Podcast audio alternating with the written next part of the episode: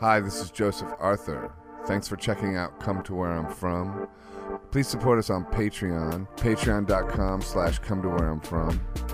We are an independent podcast, and any contributions you can make are greatly appreciated. Okay, come to where I'm from podcast episode 108. Handsome Dick Manitoba. Handsome Dick, Richard Manitoba.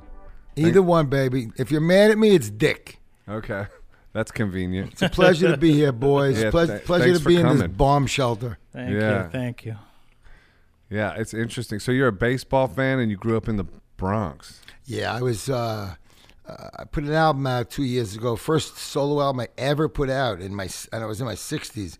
And it's called "Born in the Bronx," and it- it's a real diverse record. Uh, probably like my podcast, probably like your podcast. It's like soup to nuts, A to Z, everything and anything. And uh, you know, I, I mentioned a lot of reference points. One of them, of course, was Yankee Stadium and Mickey Mantle, who was the first human that I met that I thought was God. And my father took me to Yankee Stadium. I became a baseball fan. First tattoo. What? It's a Yankees. Yeah, first tattoo. Swore I'd never get one. I have about nine. And you got the and I have chain. a meeting. I have a meeting for three more on Thursday. The Yankee chain. You're the get- you're getting some t-shirt. more. I got a meeting with this amazing guy who's like really famous, Josh Lord, his name is, and I have three more planned. But I have to write, write skills. I don't want to do legs. I would do arms, no chest, no legs. I would do upper back and arms. So I have to make sure I have room so it looks good. You know. Hmm. What are you gonna get? the first one I'd like to get, I- I can't because I have to wait over a year to get it. So, sorry. The big one on the back, I want to get handsome across my back with a star. I want that to be cool. That that that could be three years. The first one I'll probably get is um, I'm a big UFC fan, huge, like baseball and UFC. Like I could watch for hours. Yeah. And uh, when you go back to 1993, the first logo for UFC was, was was just brilliant. It was it was it was it was before there were any rules. It was like you know it was like like like 1480 guy fights in 14 the 1400s, biting, gouging, no weight divisions. Anyway, they had an Earth, a wor- the world, with a man standing on top of the world like this, and I loved it. And it also says one. So my guess is like, look, which stingray should I get? You know, it's hard. There's a thousand beautiful stingrays. Which Brid- Bridget Bardot should I get? It's a thousand beautiful Bridget Bardots. You have to pick one. Which which Beatles uh, uh, um, signatures should I get? You have to pick one. There's a reason I picked this one. Which There's- one did you pick? I picked this. These four. They were in a hotel, Uh, and um, What do they say? John It's the Lennon. Beatles. It's It's the the Oh, four Beatles. Are the actual signatures? Yeah. Well, they're actual Traced. signatures from Yeah, yeah. online. From from the stories they were in a hotel. You want to hear the story? I mean, Yeah. it's- Sure. it- they were in a hotel, and um, they used to. And Ringo always did Ringo's star, and he used to draw a star under it. So they were probably a little drunk and stuff. And, um, and this is like years later, after they had started, you know, writing their names uh, uh, on pieces of paper. And uh, George was fucking with Ringo, and he drew a star under his name just to bust his balls to do the same thing. Mm-hmm. So that was the story. Also, the John, the J is more times cursive than not, and this one is not. So that's you know it makes it okay. That's that story. There's a thousand choices. So the two choices I have for the UFC are number one, the one I described, or number like five, which is similar with a guy, but his arms are not up in the air as much. He's making muscles. He's making he's like posing, and the thing is, it's in an octagon, which is the fighting arena that is trademarked that you Right. can't use an octagon. So I have to make a decision between one, and then I, I've made my decision. The first one. Yeah, because octagon to people uh, uh, people who know it are going to see okay octagon. So you know what I mean. But one is one. Right. It's, It's you the go original. from zero. We've never done this to one. Right. So one is important. One is important. what about the guy that just is the one. retired? I'm sorry. 29 and oh? 0? Yeah, What's yeah, yeah. Uh, Habib uh, Habib. Nurmagomedov. Nurmagomedov. I can't don't know how to his say his name. I- Nurmagomedov. Nurmagomedov. Yeah, something like that. My son's good. What do you think about that?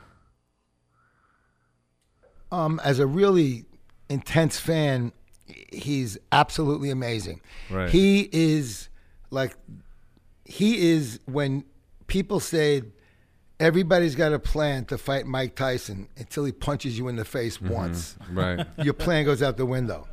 Everybody's got a plan. They see his weaknesses. They can see who gave him a tough time. They understand that the gate closes and 29 men lost. Yeah. That he's he's his father taught him um, in Dagestan, and uh, it's like he's levels above as a wrestler, and he does he does sambo, which is more mixed. It's not he. He's an unbelievable wrestler, Right. But he does sambo, so I mean, he he knows how to box.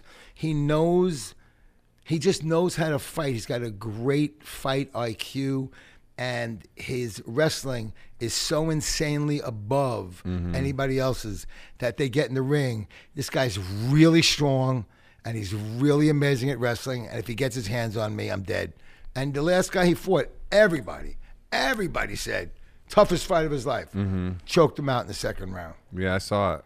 Yeah, I yeah, it got was- a yeah. stupid question about the UFC. When you say 29 and 0, how long does it take to do the 29? Is it like a four year thing or is it 29 in one year? Like, No, what's. no, No, not one How, year. how often do they.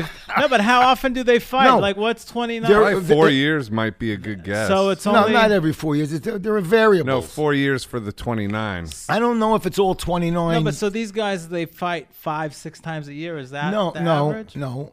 I don't think so. I think I'm not sure the 29 is even all UFC. Hmm. It might be like seven and zero before he came into the UFC. A lot of guys they include that record. They say he's unbeaten and he's got six wins in the UFC and Hmm. he's got 13 and 0. I'm not sure if all 29 were in the UFC. But what to say that uh, uh, I would say um, I, I, I would say a top line fighter doesn't fight more than twice a year. Really? But why Yeah. did he retire? Because he's still young. I guess losing his dad. Losing his dad. His mom didn't even want him to have this fight. Mm. Uh, people, fans are dying for one or two more fights.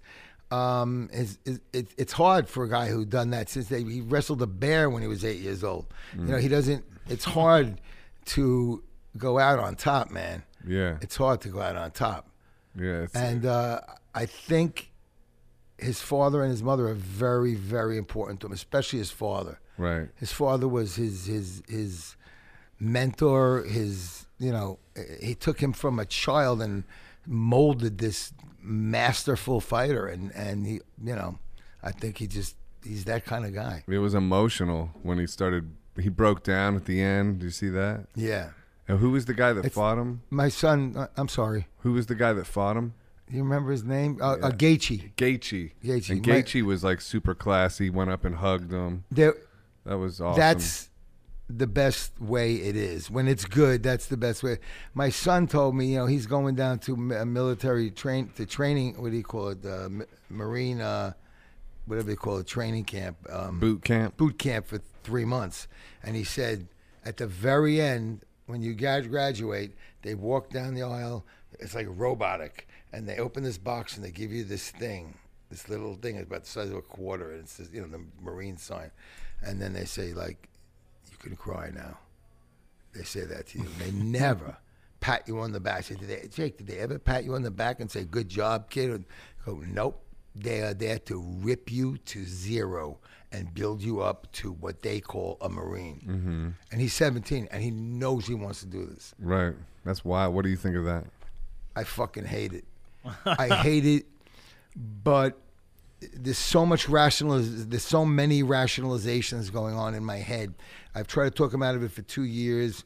Um, for one reason, because of the fear of something happening to him, whether mentally and or physically, um, and uh, and number two, my selfish reasons is uh, I'm going to be real alone, and you know, and uh, you know, me and his mom broke up, and um, you know, he's wanted to live with me, and I've been he's been my roommate for three and a half years, and you know, one of the songs I'm working on now, brand new, because I found new people to work with, is called um, uh, "Moment Number One," and that's when the doctor came around the curtain because she had a cesarean, and wrapped him up and put him in my arms and said, "This is your son, Dad."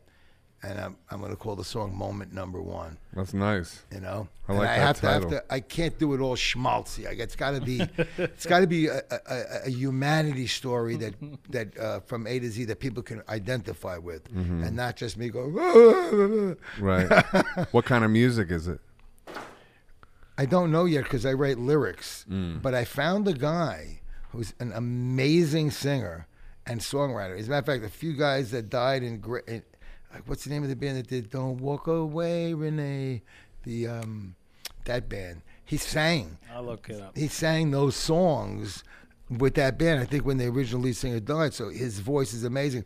And he said to me, "Listen, you you just throw out a couple of melodies, even without an instrument. You just threw something out at me."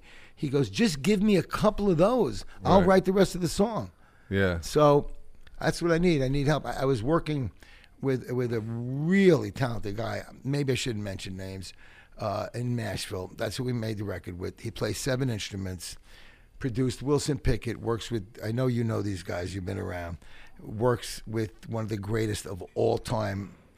Um, uh, what's his name from Stax Volt?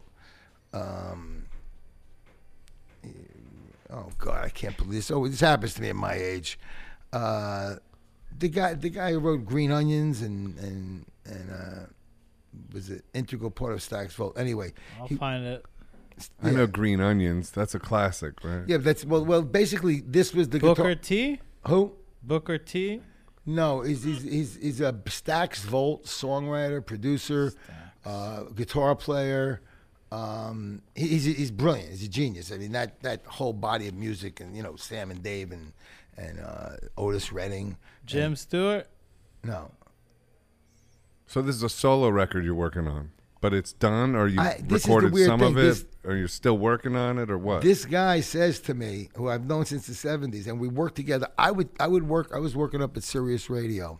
right, Little Stevens Underground Garage. Right. Until I got fired.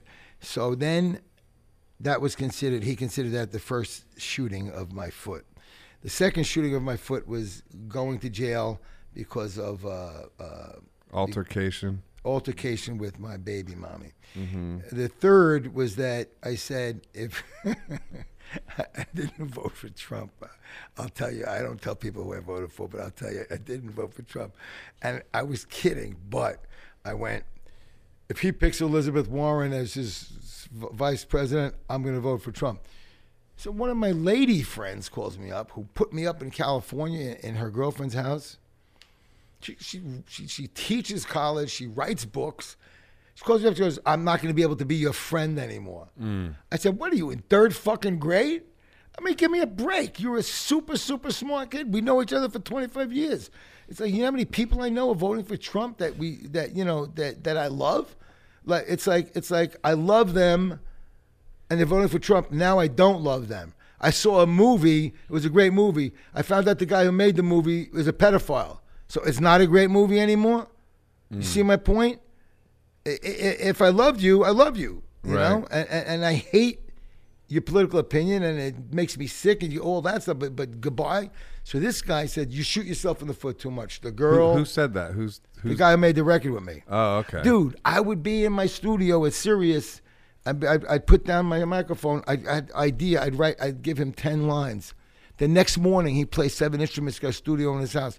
He'd give me a song. Right. I went down there in four and a half days. We did thirteen songs. I got eight left over, and there's three or four new ones I'm working on. So, Oh, okay. Then this will be your first solo record. Second. Oh, the second. Well, I did, did. I did it with him. We did it 50-50, but Oh, okay. I considered so. It was called Handsome Dick Manitoba, Born in the Bronx. Right. That's cool.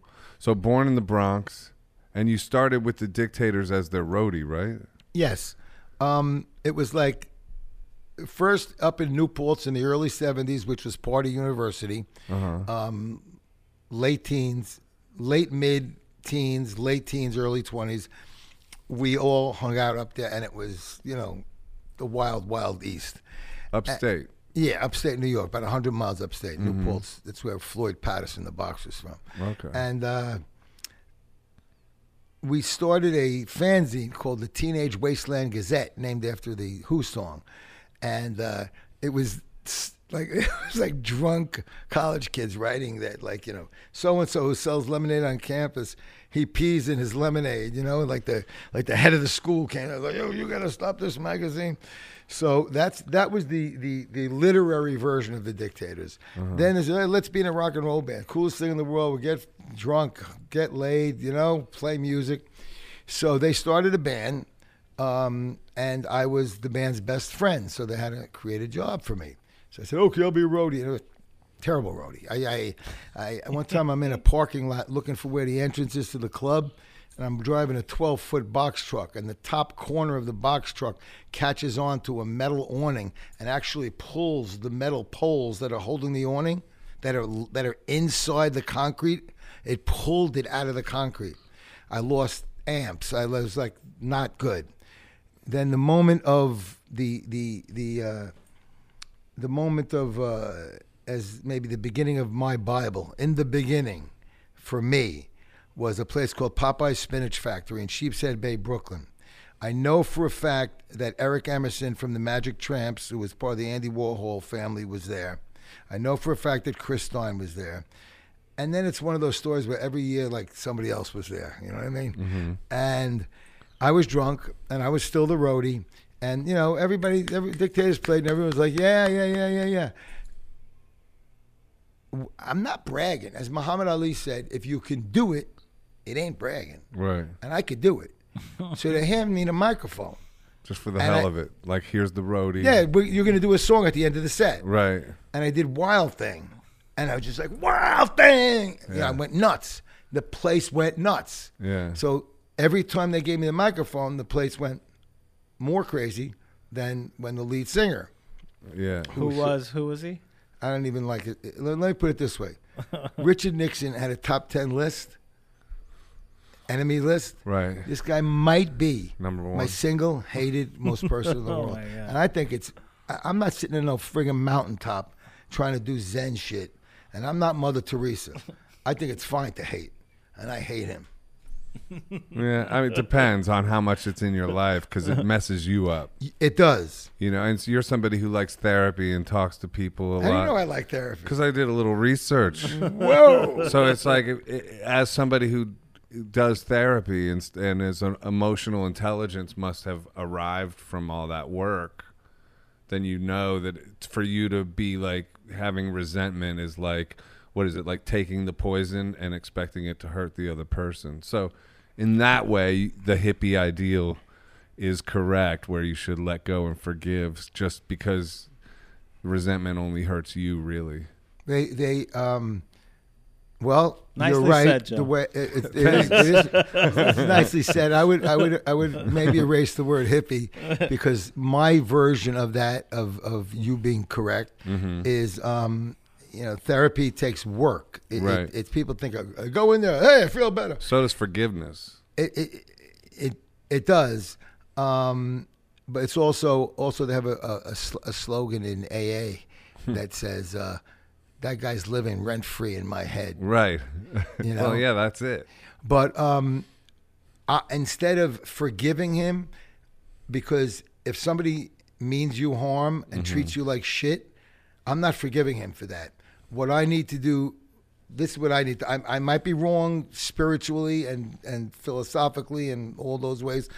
What I need to do is push him out of the way, stop thinking about him, get him out of my mind, and move on and make myself happy. Right. That's what I need. That's how I, I look at it. Yeah. Like I I, I That's kind of a form of forgiveness, I think.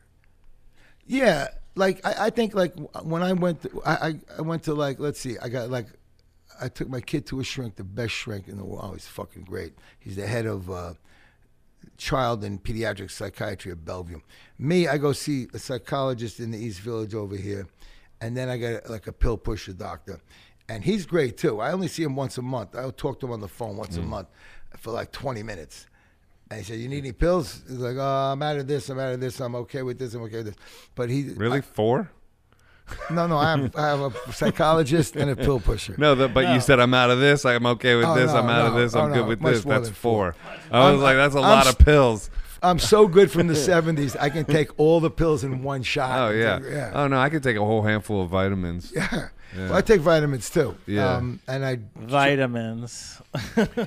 well, um,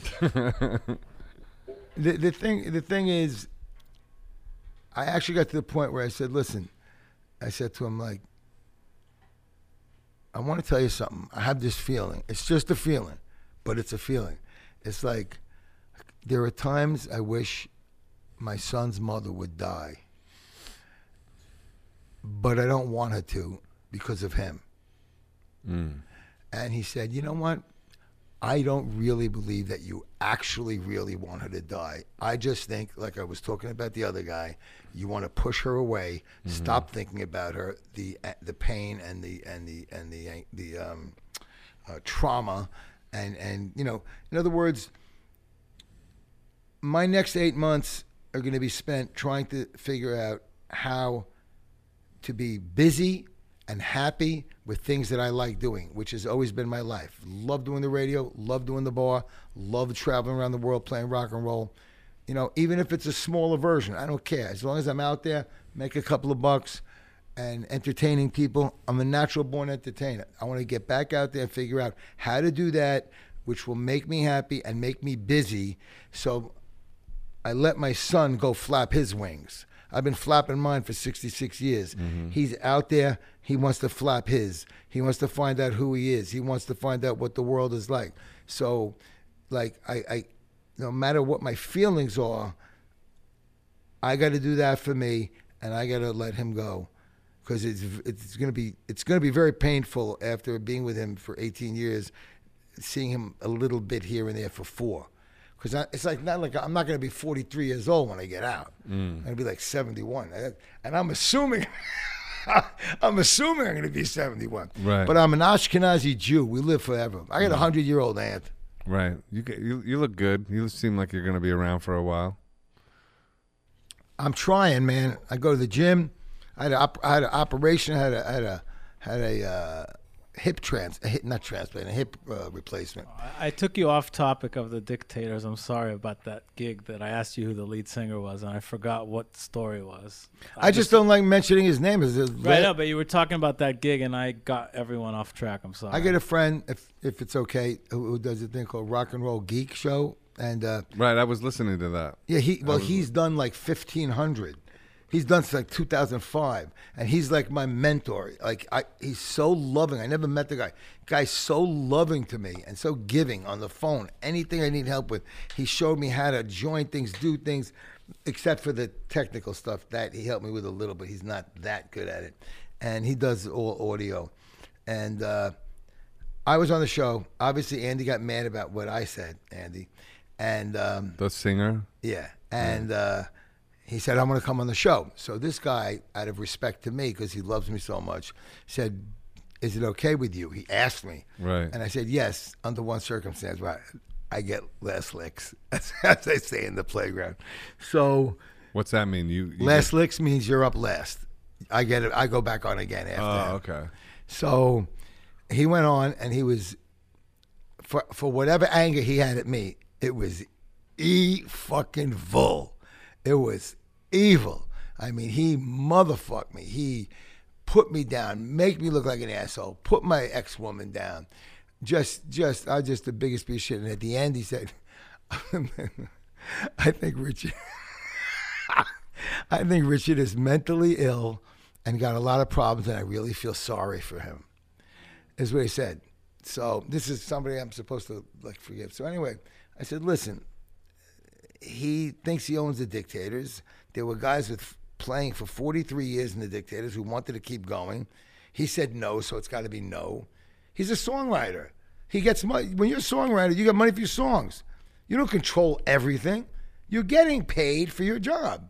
So I, I went back. I'm not going to go into it. He said, she said, he said. So, you know, I, I got, I got him back, you know, in my own way. I got him back in my own way. And, uh, you know, I basically said, listen, all these geniuses like Scott, who was in the band, I, he stopped being my friend after 56 years. Um, I'm not even 100% sure why. Someone told me I badmouthed his band in person in, in public. Um, and uh, they're out of my life. They all sent me a letter saying, You're out of the dictators. Not only that, we bought the name dictators. You're not allowed to use this logo. You can't use this lettering. It's tattooed on your arm. You can't use this. You can't use this whip that we've used around from one letter, which is from Ring Magazine, which I know the the editor was it was the New York State Boxing Commissioner Randy Gordon's a friend of mine, and he was saying you can't use the the coloring. You can't say handsome dick of the dictators or from the dictators. It has to be formally of. I'm like, so if I get a lawyer, which I it's ridiculous. We don't dictators never make money. If I get a lawyer, I'm gonna go. You're gonna take me to court because they said handsome dick of. I use the word of. The lawyer, the, the judge is gonna go. Are you fucking kidding me? You're taking this into making a stop to use the word of.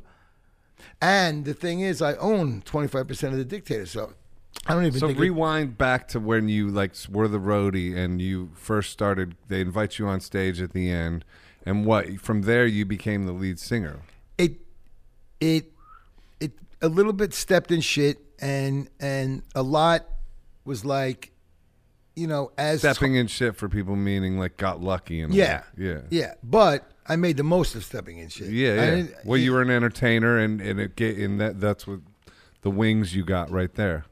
that was it. And as time went on it was clear and we had murray krugman um, who signed blue oyster cult and sandy Pearlman, who ran blue oyster cult rest his soul. And uh, you know they wanted me to be the lead singer. The guy I was working with down in, in, in nashville he wanted me to be the lead singer. Um, it, it was like it was obvious. This is the right man for the job. This guy should be on the chalkboard like a like a football coach drawing up the plays coming out on stage and and uh, and handing the ball to me and say go run with the ball And that's what happened. that's happened. I think he got. I, this is my opinion because other people don't agree with me. This is my opinion. I don't think he ever got over it. What? So did it happen that you were the lead singer? Yes. For for how long was that? For after the first album, I was the uh, secret weapon they called it. I sang about half the songs on the second album and almost every song on the third album, and then uh, m- most of the songs on the album we made in 1990. And um, I, I was the lead singer. I was the the front of. The, I mean, everyone I run into thinks I I wrote the songs. Right.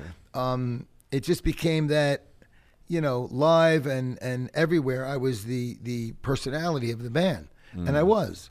I mean, Ross was like the guitar hero of the band. Right. So Ross, Ross and I went boss. out. Ross and I went out with the Dictators NYC a few years ago. This is what blows my mind because I understand the other two.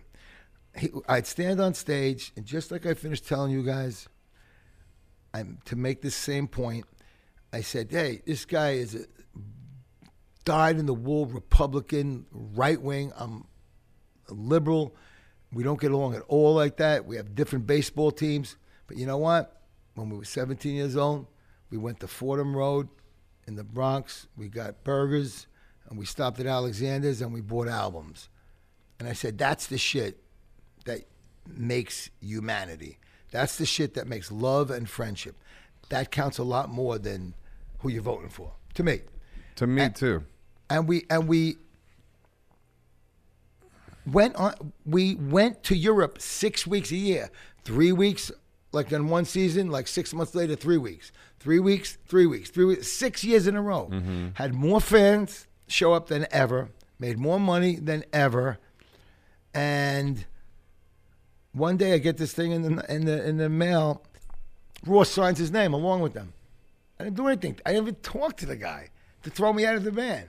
So they're writing new songs and they're going to go on. I don't know what their plans are.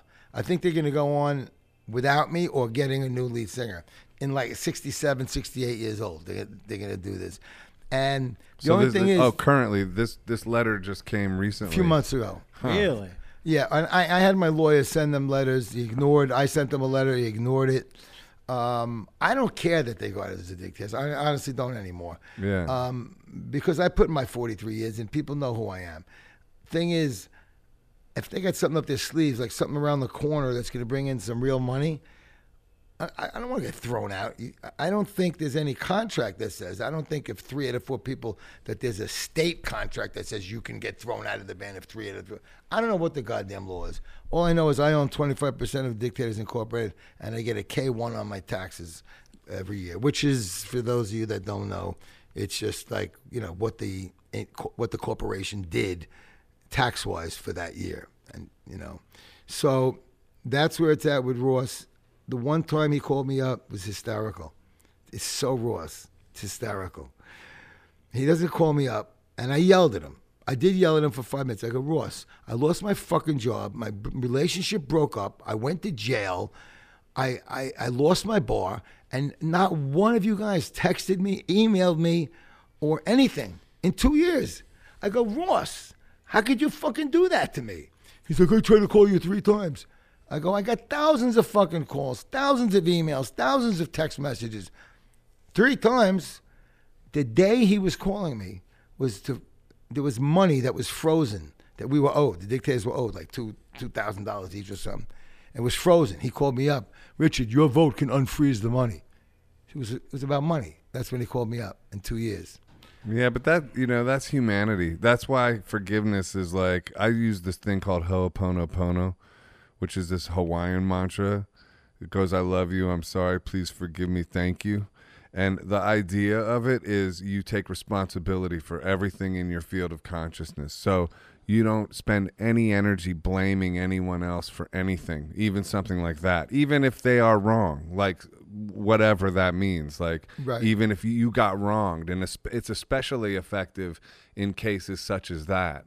And then you apply that mantra, like you you hear that mantra. There's there's tons of them on YouTube. I could send them to you, and you just listen to it, and you think of all the people in your life, and you just sort of send out that I love you. I'm sorry. Please forgive me. Thank you. Because the idea is, even if you manifested somebody wronging you on some level, you created that. Bro, of It- course. Right. So it's like so it's Well, just no, no, what no. It, what it does is it liberates you.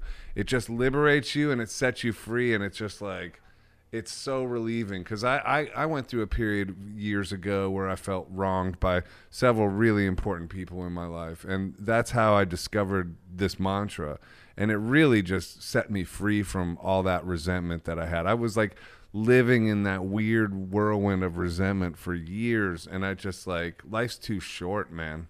Well, they say res- resentment takes you back to the needle in, in NA. Yeah. You know? But did you, was this from you to you, or did it cross out to them?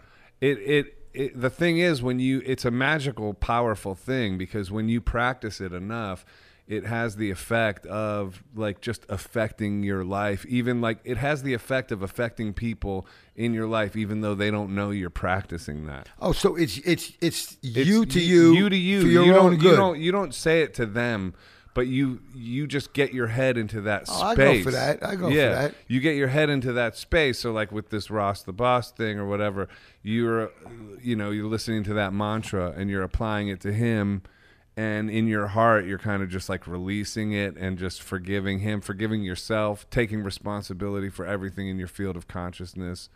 And it just has this this effect of of letting you live from inspiration rather than from memory you know? So like instead because with, with resentment you're bogged down in memory and you're bogged down in like what happened and you're bogged down in Yeah. the story. But the thing is with humans is you know they all everyone's got a story and everyone's got a story about you and you got a story about them and you think you're right and they think they're right and this that and the other and humans are they're disappointing. They they just are. Like the fact that like, you know, somebody doesn't call you while the shit is rough for you, that makes sense cuz you know what? They're humans and that's what humans do and then they call when they need something. Also that makes sense, but it's kind of like life's too short to hate people like that in my opinion. If you know someone for 45 or 50 Hey, years, it doesn't matter if you're right or wrong because you especially if you've been wronged and you think you're right. That's almost the worst kind of trap. You know what I mean? Because it's like, yeah, you're right, but you're going to be miserable by having that story over and over again in your head. right. It's not going to put you in a good place. Right. It's going to keep you fucking pissed off and manifesting more things like that. Yeah. You know what I mean? Fucking tons of dreams about this this shit. Yeah. Like, Van Zandt. Forty years I was his friend. Yeah, so what happened with that? I was that's what I was listening to right when I got here. So you were you did Little Steven's Underground, but like it's weird that you're manifesting lots of these betrayals in your life. Though you have to like as a as a fan of psychology, you Yeah. have to you have to sort of look at that and go like, why am I manifesting? Oh, absolutely. tons of these. Like as, Absolutely. as soon as like as soon as I see patterns in my life where I keep happening, like even if I think they're wrong, which I you know I'm no saint, I think it all the time. But th- but lately when I do it, I'm thinking, okay, why is this happening? What am I doing? yes. So what the- happened? I'm What sorry. happened with that? With Well, you're, you're the X factor in all the equations. You're the constant in all the equations. It's all you know. right. Andy and I go back like 40 years, so that's not like a thing or two things or three things. That's a lot of things. We got along when we were drunk, fun kids in a rock band. Right. And I think it all started when I became lead singer, and it just Right. grew. It just always clashes every Right. time. We, all right, Scott. Quickly, I don't. I don't want to go. You know, I, Scott. Quickly, I don't. I don't get. I was sitting on a chair in beautiful Italy. Scott, who was Scott was my friend since fourth grade, top ten Uh huh. fourth grade, 50, 56 years now. And I'm sitting around going, Scott wrote, he got up on stage with us and wrote, This band's amazing. I think they should keep their name. I don't think Andy should try to take the name away from them. They are what rock and roll's. He wrote this, I, I saved it, this Mm-hmm. beautiful thing. And he was on our side talking to me all the time. And one day my lawyer goes, He's gone to Mm-hmm. And then the he dark flipped. side. Yeah, he's he gone, flipped. He's gone to the dark side. He flipped on you.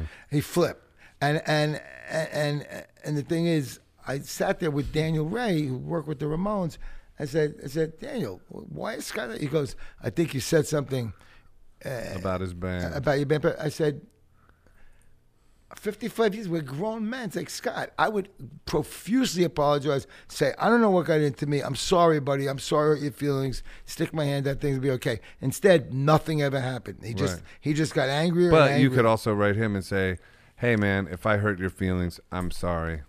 could. You could also take the first step. I, you know, I- I got a friend who's a who's a Republican right wing judge in Fresno, California, Uh-huh. and when I tell him the stories, he tells me simple, in his own words, what you're saying. Right.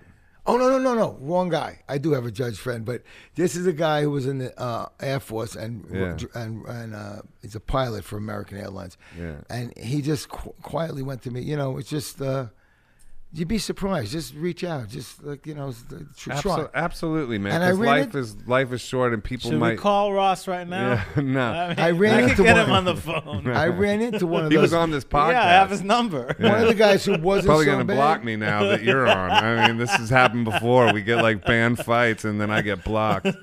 No, it's happened. I'm Yeah, not gonna name names, name but names. it's like fuck's sake. Anyway, We got no. We had one. I guy love you. I'm friend- sorry. Oh, Please please forgive me. Thank you. I was. It's interesting with all these hardcore New York bands with, Yeah. with- that were that were that created all these trends, even like the Ramones, and, and they have had, music that's so punk all- rock. they- oh, there's always these hurt feuds feelings. that that they never managed to get over. the Cro-Mags. and and and the fans the fans still want to listen to your music or Cro-Mags like you said or whatever and it's just like the the the egos or whatever's in play can't just be set aside There's and for the And it's music also because of money. over. When the, when Yeah, there's money. a lack of money, even Black that, Flag that makes things harder too. Like if there's a lot of money for everybody, that that solves a lot. Like with Metallica, they can bring in a therapist Yeah. and then go. No, but you know, what, what you talked reminded me of Keith and Henry Rollins, Black Flag and Flag and the name and this. It's all over the place Mm-hmm. With all these you influential know, bands. left to my own devices, yeah. I always would have thought way, way, way back before things Yeah. got evil that me and Andy made a great team. And then he started disrespecting me. He even told little Steven that Richard doesn't take his craft seriously. I have no respect how he works. Put me down, put me down, put me down. Little Steven comes to me. This is Andy Shernoff in a nutshell. Little Steven comes to me and goes, I'll give you $10,000 to play three songs at the 2004 Underground Garage Festival in Randall's Island. I said, okay. I was in Florida with my family on vacation. Andy goes, I'll do it under one circumstance. for five grand. No- well, yes, for, He, for- he wanted the five. well, he wanted five because Yeah. even though we were brothers for years, we still owed him thousands of dollars for producing the dictators. Right. Him. So all right. So I'm still getting money. Okay. And I You couldn't can't ma- mention Manitobas. I know the story. How do you know the fucking? So let, thing? let him Because tell you it. tell the story. let him tell it. okay, go Where do I tell it? I don't know. Tell it now. I'm listening. I couldn't mention Manitobas. I said, why? It's how I feed my kid because it's going to take your your your focus away from the show. I got, we're doing three songs, Andy. So we go like that. So what I did was I got everybody, like Big Pussy, everybody, uh, what's his name, who passed away uh, from California. Fucking great, great guy. Uh, Gandolfini? no, no, no. The guy did alley oop oop oop from 1962. I can't believe, I can't think of people's names. He's uh, he the Runaways. Uh huh. You I know. know that song though. That Alley-oop, Yeah, that was him. That was the, the Hollywood Argyles. Uh-huh. Um, uh, tri- tri- tri- tri- tri- fuck, God damn it, Kim Fowley. Kim Fowley. Okay, so he had dictators t-shirt on, big pussy had dictators. My old lady came with all her Not girlfriends. dictator shirts, Manitoba shirts. Manitoba shirts. Old lady came with all her girlfriends. I had people announcing right after the show. All I wanted to say was one line. Right after the show, um, after show party at Manitoba's bar. That's all I wanted. And and he was like, not do the show if I said that. So I got everyone else to say it, and he was pissed off. And, uh, and that was the kind of thing with like you know, you know I, I traveled with the MC5, and you know I think Rob Tyner got pushed around a bit, and I know Joey got pushed around a bit. Joey Ramone. Yeah, and you know, like it's like uh, lead singers. I don't know. We get we get pushed around. 'cause we Sometimes. all the well, they're the sensitive types. I don't know. Yeah, I know what you mean though. I, I kind of feel like I get pushed around a little bit here and there too.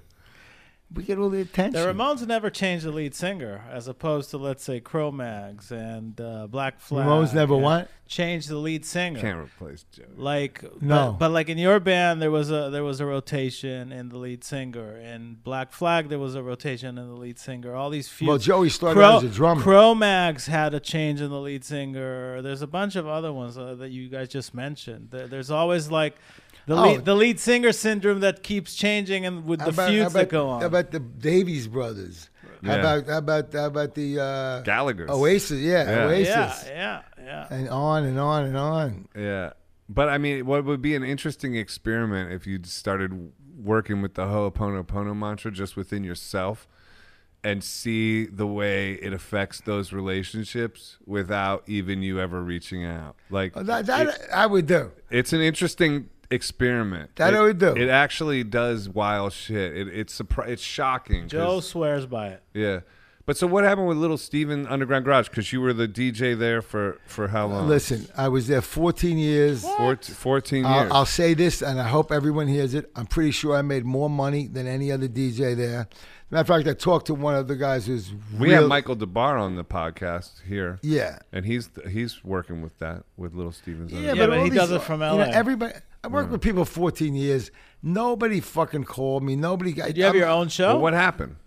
I had my own show on Little Steven's Underground Garage. What was it called? The Handsome Dick Manitoba program. And what were you like playing? What kind I of play. He music? play, you play his songs, but you know, um, His lit his see, playlist. everybody and Sirius has to do things by very rigid, robotic what are ways they? Yeah, that's what I'm asking. with time.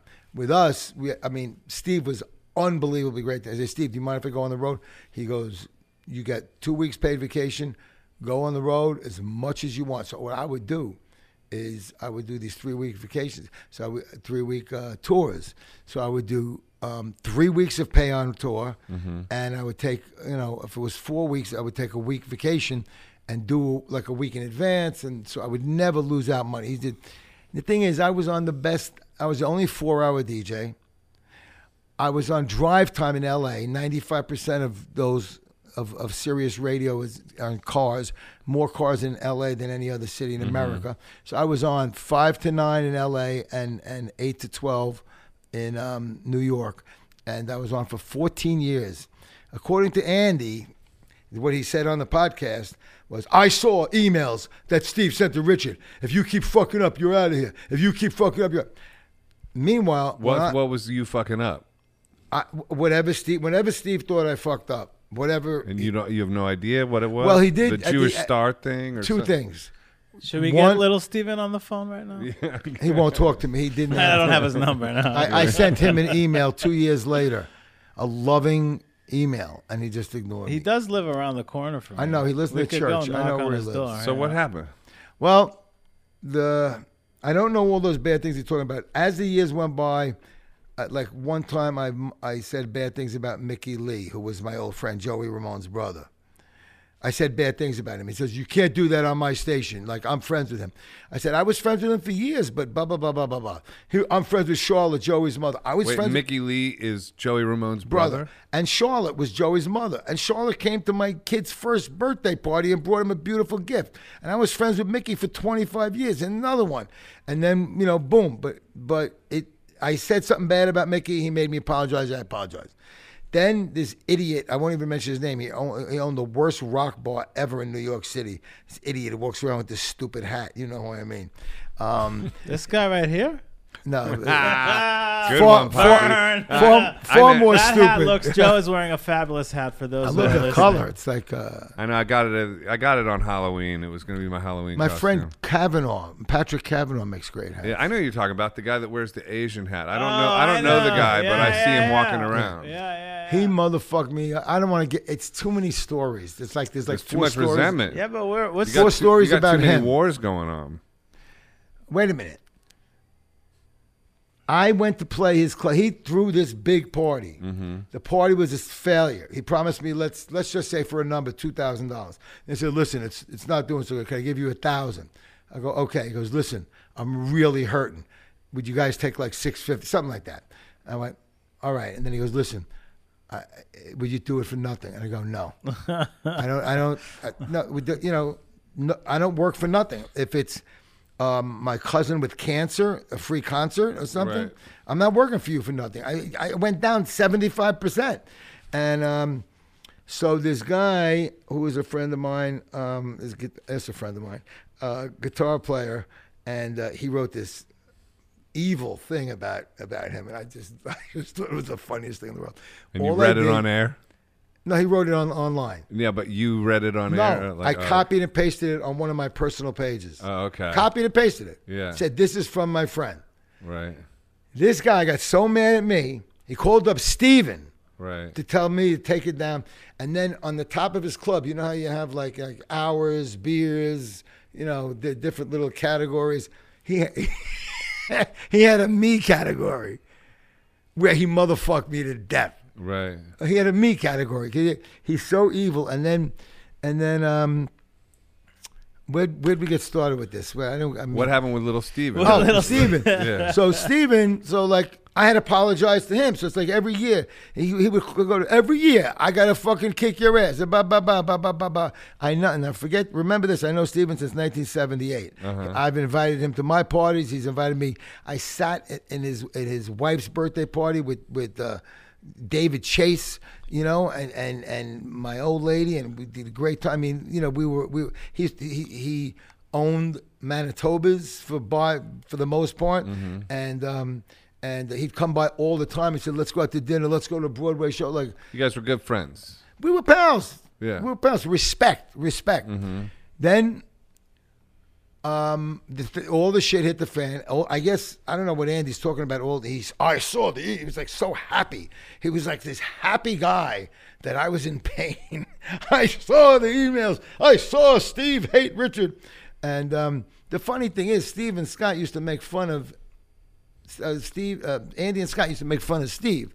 I used to go up to them, "Yo, fellas, do me a favor. You're grown ups. You can do whatever you want. You can talk however you want. But Steve is a god to me, the way he's treated me. So when I'm in the room, please don't do it.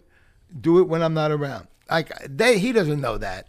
Steve didn't know what was going on in the East Village. Steve didn't know that that, that Mickey Leigh came into 2A where I worked in the 90s for, for five years and, and, and just talked shit about his brother. And things got good when he died. Oh, Steve, really? Yes, Steve didn't know that that he motherfucked his brother a million times. And if I said, "Dude, dude, you're my friend. I like you. Joey's my friend. I like him. These are deep waters. I don't want to get involved. Mm. Please." Oh, he tried to make that. Well, so you don't you don't understand my side, like stuff like that. I didn't know that Joey Ramone had a brother and named Mickey Leigh. That's interesting. Well, it's Mick, Mitchell Hyman. You know, Okay, Richie but- Richie Blum. Hi. Right. Hyman. Yeah. That was my grandfather. So you were friends with the Ramones. Oh yeah, I was good friends with Joey. I was uh, I was I was pals with the rest of them. Um, Tommy and I have the same birthdays. It What little just by growing up in the East Village or living in the East? Well, you grew no, up in the we, Bronx. we there was but- a legendary club in Queens called the the the Coventry where the Dolls played some of their last shows, and we opened up for them, and, and it's- that's some great like like soul acts, and it was a really great club on Queens Boulevard. Right down the block was the Titty Bar called the merry-go-rounds, like three poles and girls dancing, and we're drinking beers. Then on the other side was the White Castle, so we were in heaven. Oh, my God. So, I love White Castle. oh, White Castle, dude. I used to eat that in the Bronx. Do you have a Dude. tat- tattoo? Oh my god. White Castle tattoo. This and then I got Fred Blassie, the wrestler, above him, sharpening his teeth.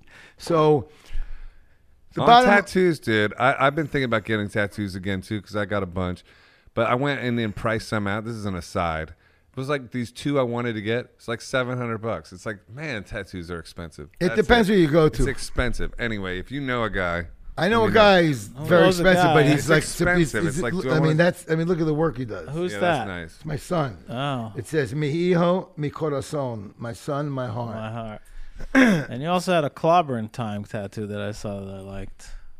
Yeah. Jewish, bar mitzvah. Really? Yeah, yeah, because it was uh, Jack Kirby, grew up on the Lower East Side. Yeah. His name was uh, Benjamin J. Grimm. Yeah. and he was, bl- you know, Ben Love is Grimm. Blind. His girlfriend Alicia was blind. Big comic book guy. So you were so you were friends with the Ramones. Very, very good, fr- good friends with the Ramones. Very good friends with Joey.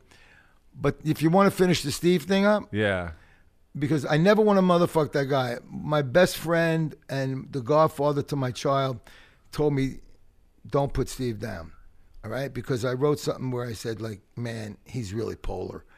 I called him polar because Bipolar. No, just polar.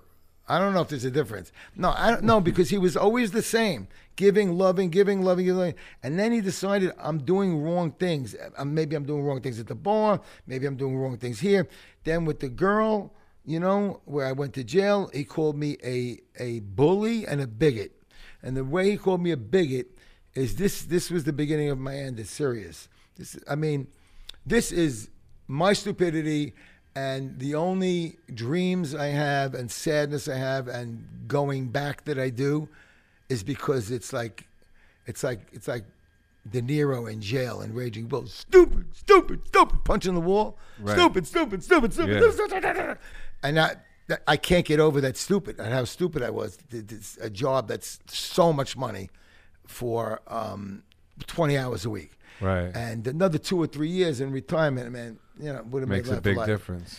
But I see, I got to stop going back. That's part Well, of but that's the Ho'oponopono. It'll No, release you from was- De Niro in the jail. That's what it is. That. Well, what happened was the mistake, which I haven't told you yet, Okay. was the bathrooms were being fixed on the 36th floor. So I go up to 37, and I see this girl's desk, and it's emblazoned with Palestinian stuff.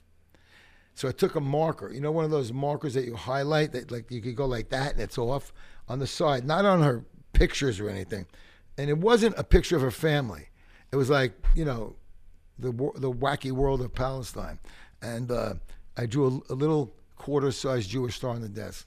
My son, who's so much smarter than me, said, "Dad, there's fucking cameras everywhere." So I went to the bathroom. I got a call from what do they call it, AR or you know, HR. HR. HR. Did you do that? I go, yes, I did. They go, well, it was weird, Richard, because you put your soda down, you did it. The whole thing was like 17 seconds. I said, so how much like how much badness in my heart did I have? I'm more than willing to to to say to the woman, "You're safe. Please, I will never bother you again. It was just a quick, stupid thing I did. I have a family. I, blah blah blah." blah. And she, they said, you, you know, she doesn't care that you have a family. And three days later, they fired me straight up. So uh, Steve said he went, and Steve's the president of the company. Steve is the godfather to his children. That's how close he is. And he went to like the big Hmm. President shots. of Sirius. Yeah, he went to the big shots on top. He said, "For three days, I fought for you." It's like I couldn't get nowhere. Hmm. And then this is where he got mad at me, and he never talked to me again. And this is this is where I say he's polar. Like, cause like now here's the thing. Understand that I do understand this. it's not all like you know he hurt me. I'm a victim. I'm not a victim. I'm a strong motherfucker, mentally and physically. I'm no fucking victim. But I have two feelings. One is what he did was to me like I went to jail for 10 years for an ounce of pot. Mm-hmm. But, and I wrote a song about this where he was right, actually. He's the boss. He can do whatever the fuck Well, and he wants. battled for you, and he couldn't flip him. So No, but he- but- he he also has somebody he has to But, answer no, to. but that's not that's not why he fired. That's not why he oh. got mad at me. There's, he has a certain way about him. I think he thinks he's like a real soprano. He has a certain way about him. well, being in The Sopranos that long would probably have an effect. Dude, I can I, mention. I, you know, I can go see Rocky, and suddenly I'm a boxer. You know, if I was in The Sopranos for how many years, I would definitely, I would definitely be carrying a little of that with me for the rest of my life. I think he like he was best friends, best friends with uh, the guy from the Plasmatics. Um, um, why can't you guys help me? Black guy with the. That's the Ehud's job. black Shoot guy with the blanks blonde here. mohawk. Plasmatics. Plasmatic. Black guy with the blonde mohawk. Hold on. I can't think of his name. That's only because when I'm on the air, I can't think of names. Maybe that's why you got fired. I'm just kidding. Oh, I was so good on the air. I could, I would totally like fuck up and just make fun of myself, and you mm-hmm. know. Anyway, they were, they were crazy glued together. Never saw them apart for five years. One day, I never saw them again. I asked everybody in the office. I said, "We can't talk about it." So it's like that. Then I don't know the details of this, but he was doing this 40 year reunion. They never played for 40 years of the Rascals. He had a problem with one of the guys. I heard they, you know, he's got. I mean, he in his world, he's got his fights. And I'm sure he thinks he's right, and someone else is a motherfucker. So it's like really everybody Human does it. nature. Everybody has it. Everybody has it. So the thing was, he said, "This is what we're doing. We're not calling a press conference. We're, we're going to tell people that Richard left to follow his music career." I got like 15 emails like the next day. Like, what do you mean? Richard's working on music. He's working on songs. He's doing this. He's, he is following his musical career. What do you mean he left it? And I sent three emails to Stephen and to the president saying, fellas, please, can we not say I left to follow my musical career? It's so lame to say that. Can we come up with something better? They never answered me. They like I was like a 60 year old guy at the time, 62, whatever. And they to me that's that's a slap in the face. They never answered me. They ignored my pleas. So I went online. You know, I did this the wrong thing. I should have just ate it.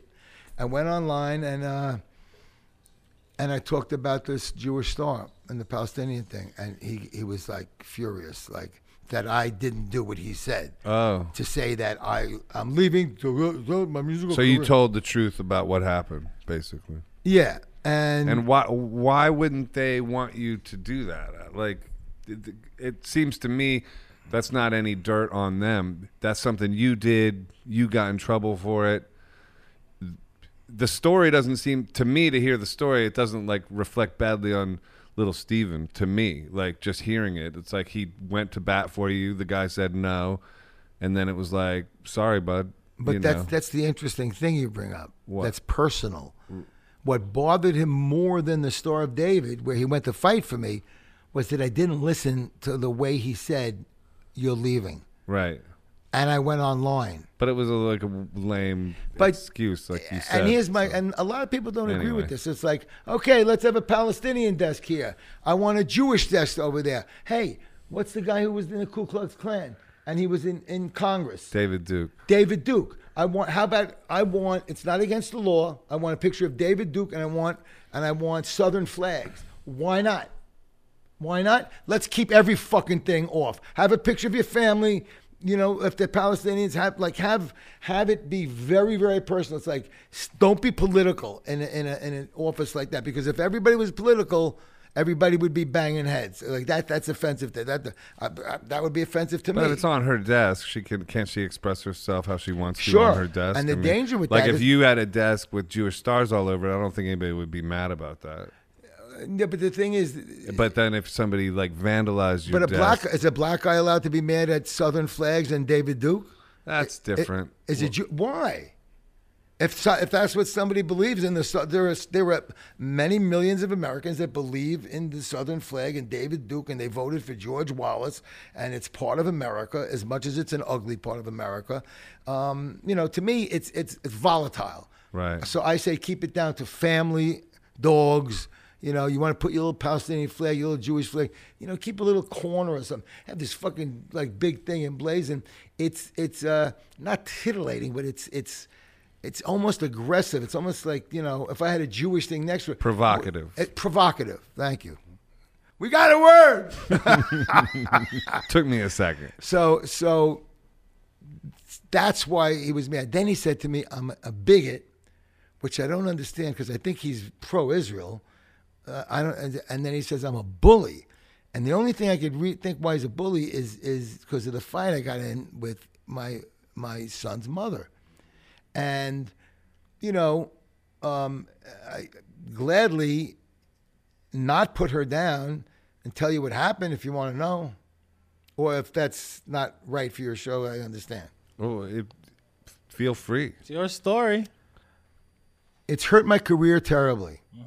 And why it's hurt my career terribly, I think my friend down in, in Nashville put it very succinctly. He said, Richard, Richard, in Rolling Stone, in Variety, in everything that counts in the world you live in in music, the last big thing you did wasn't an album. The last big thing you did wasn't marrying, uh, you know, um, you know, Bridget Butler or whatever.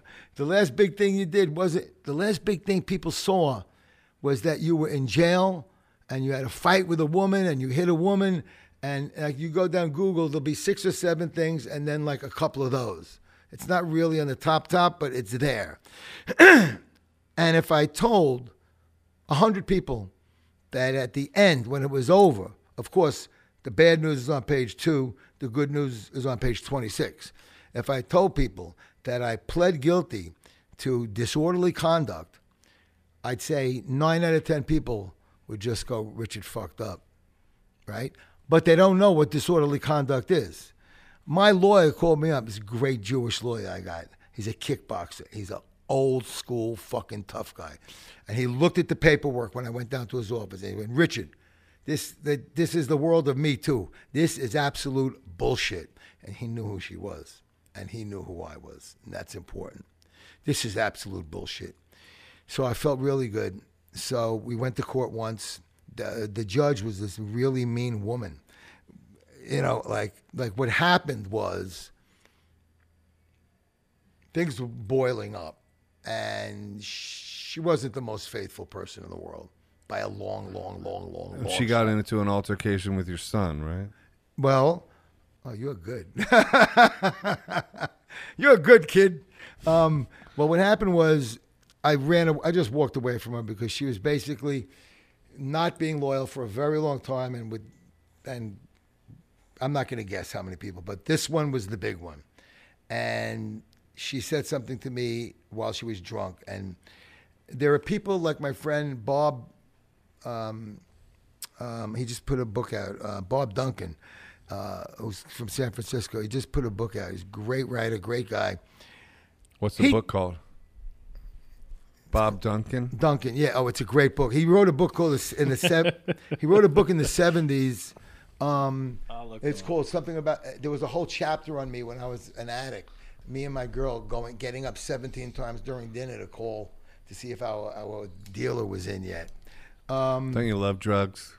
I'm just kidding. But the things drugs make you do. It's it's, crazy. it's probably in. Uh, yeah, just look it up. It's Loudmouth or something.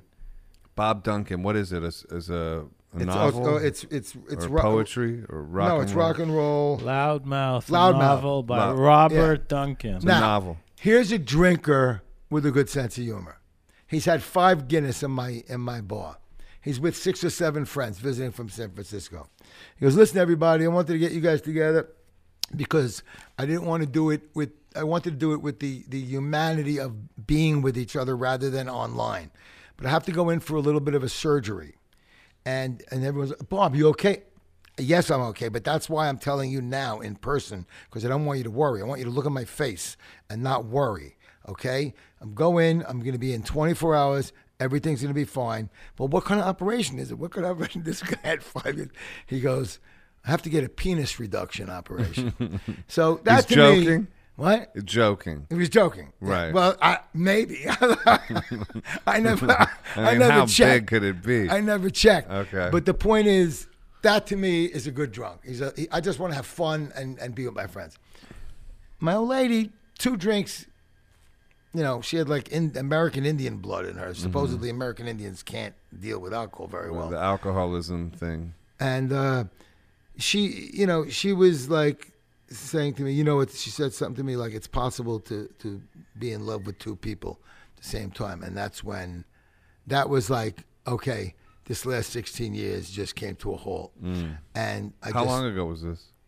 This was uh, 2018. So not long ago.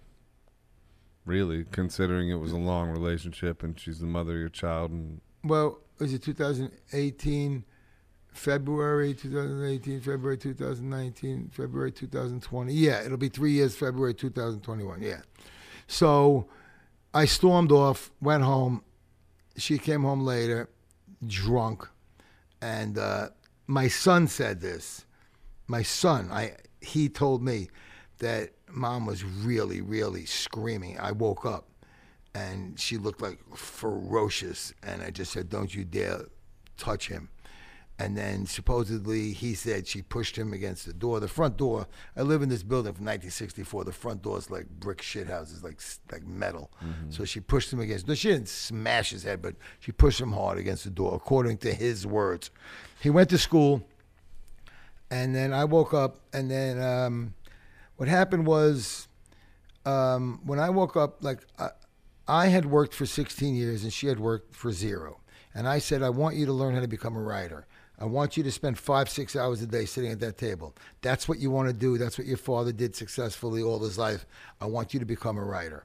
So I'll work. We're making enough money. We could be comfortable. We went on vacations every year for two weeks. So um,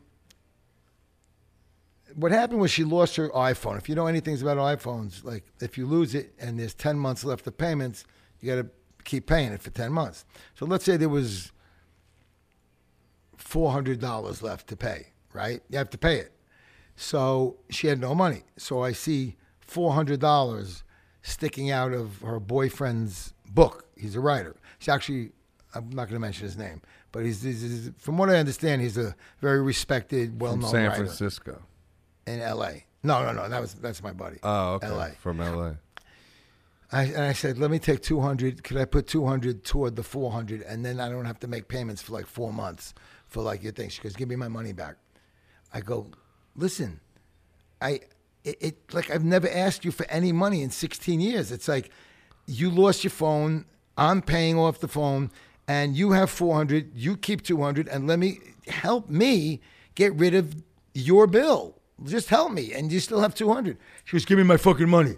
She got in front of me.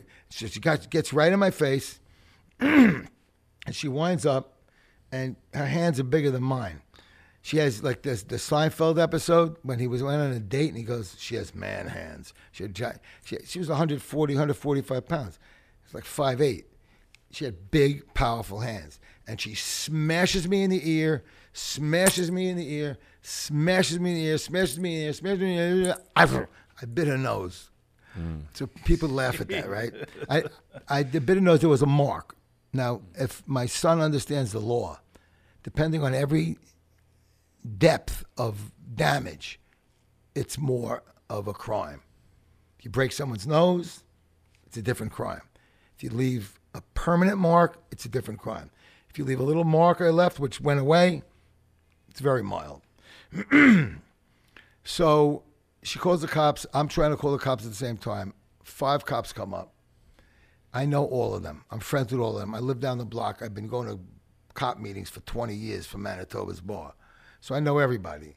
This is in the East Village? Yeah, the that ninth precinct. I know everybody there for 20 years. Even the retired guys. I got like 12 of them. Now, I meet them. I don't drink, but I go out drinking with them, like when they come to town. Mm-hmm. So they come up, they tell the story, they look at her nose, they look at my ears. And by the way, the next day we were uh, when the next day, my son looked at my ears. He said, "Your ears are really red," but they didn't. That didn't count like this. She, the girl, made the call. The girl had the mark, and she said she grabbed me by my throat. To me, I don't think I grabbed her by a throat like to choke her. I think I just was like grabbed it like the like you'd push somebody in their chest. I just went like that. Mm. Supposedly the next week she went out a week later to one of these like all night like you know come on in walk in doctor stores and she bought like a harness around her shoulder because I so savagely beat her. So all my life I had wondered about the tombs. That's what you hear about. The tombs. You're in the system. The tombs. This motherfucker handcuffed me, fingerprinted me, took me down to the tombs.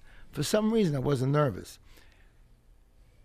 I don't know if I should say this on the air, but I was hipped by certain people.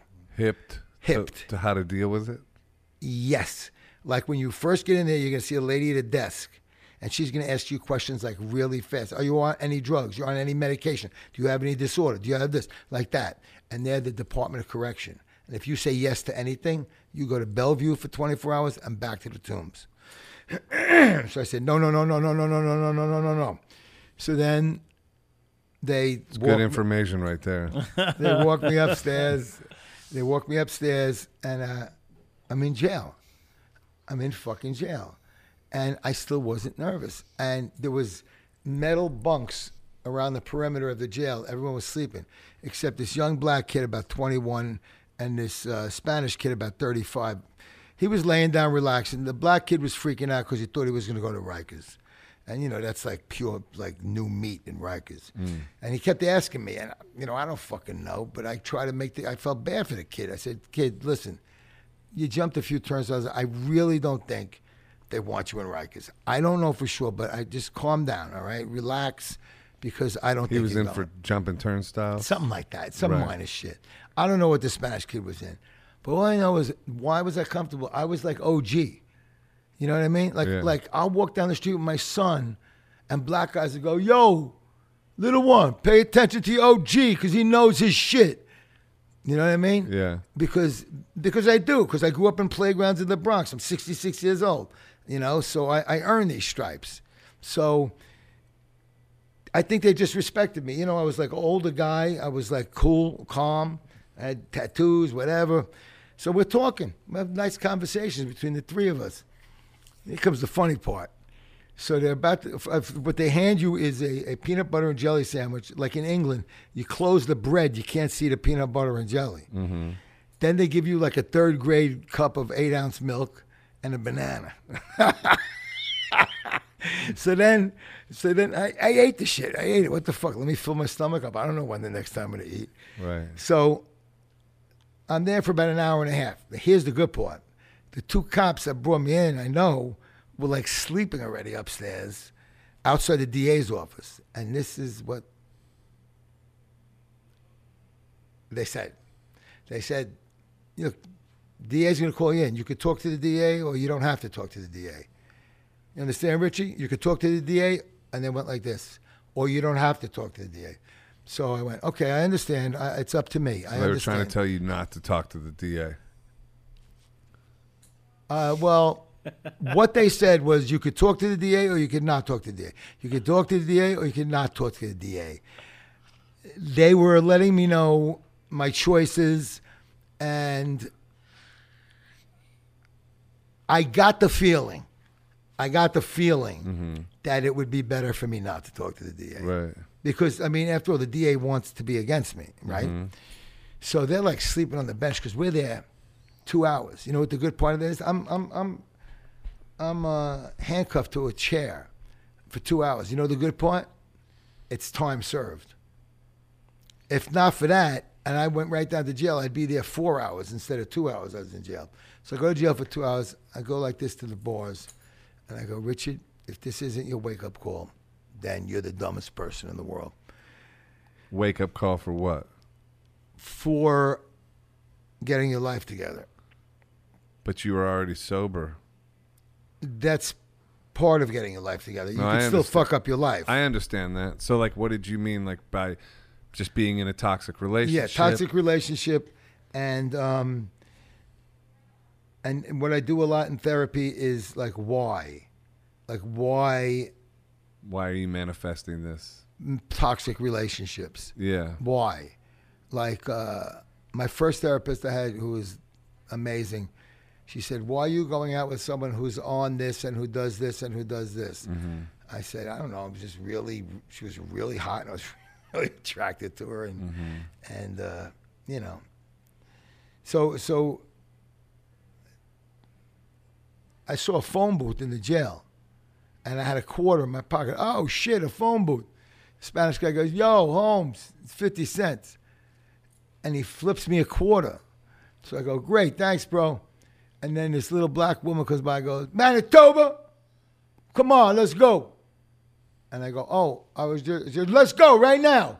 So I just go, "All right, yo, bro, thanks." It's like I gave it back to him.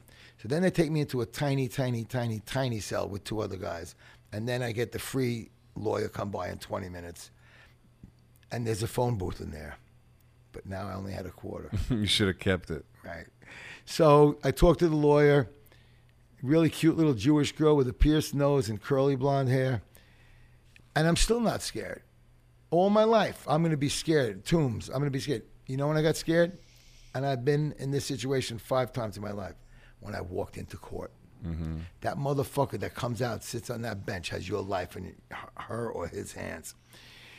So my lawyer comes over to me and whispers in my ear, I didn't know that I'm dealing with punk rock royalty. I said, What are you talking about? She goes, The the um, court stenographer, he's a dictators fan. so I said, Too bad the judge isn't. So the judge basically threw me fucking to the wolves. And uh, that was another song I was going to write that my friend who just wrote this book said, said that's a great idea for a, for a story, a song, a book. It's called 93 Days. Uh, that's how many days I was out of my house Wow. that I own. And I was not allowed to go by there. I was not allowed to do this. This lasted for two years. She put a, a thing a thing on me against her for two years. And Restraining order. Restraining order. Yeah, for two Nine, so 93 days you weren't allowed to go to your crib, I went to a Brook, Brooklyn hotel for but a you didn't days. have to go to jail. You was No. time served. No, not unless I fucked up. Right. I went to Brooklyn Hotel for a few days, a friend's house in in uh, Jackson Heights for a few days, uh, one of my bartender's house in, in Brooklyn for a few days, um, back to his house, back here, back here, and then my good friend Tom Clark, who's a great musician. He asked Jesse about him. I know Tom Clark.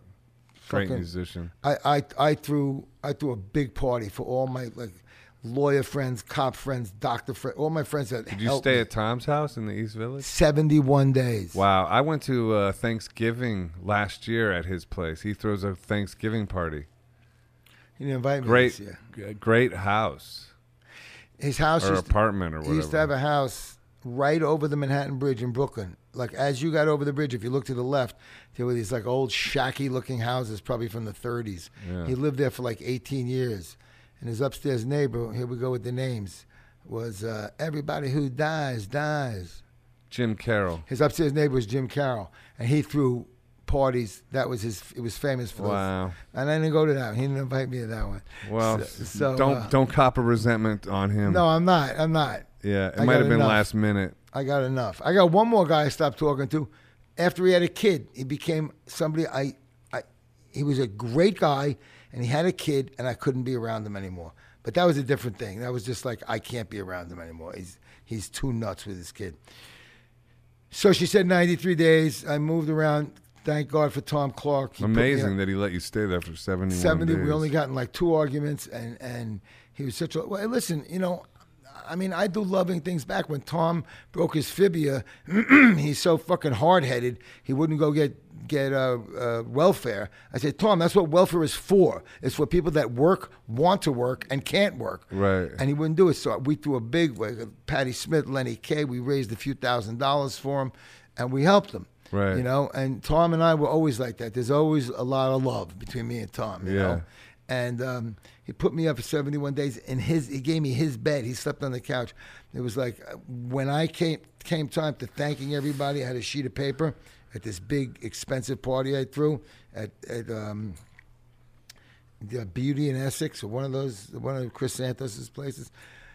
I got to Tom and I, I started crying. I, I, I couldn't hold back the tears because because he did that for me. Yeah. And uh, so the end of the story with this is um, I started taking drugs again, pills, because they were always around the house.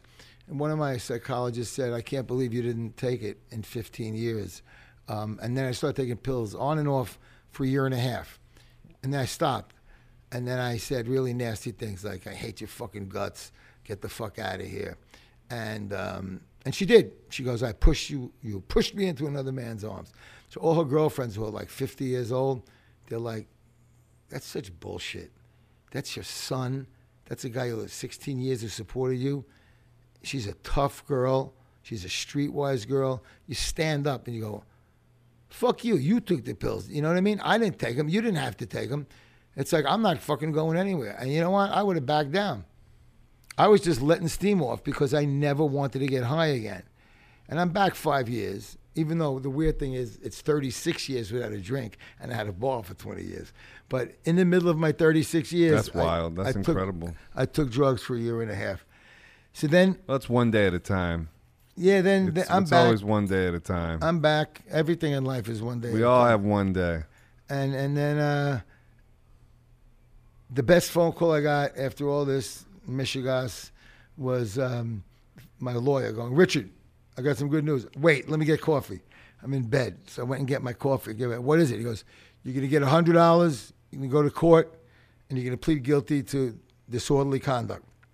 If you went into a bar and you started screaming and yelling, acting like a nut, That's what screaming and yelling, acting like a nut. And they call the cops, and you were screaming, yelling like like that. They would take you outside. They would talk to you, say, "Listen, we don't want to lock you up, but we're giving you a ticket.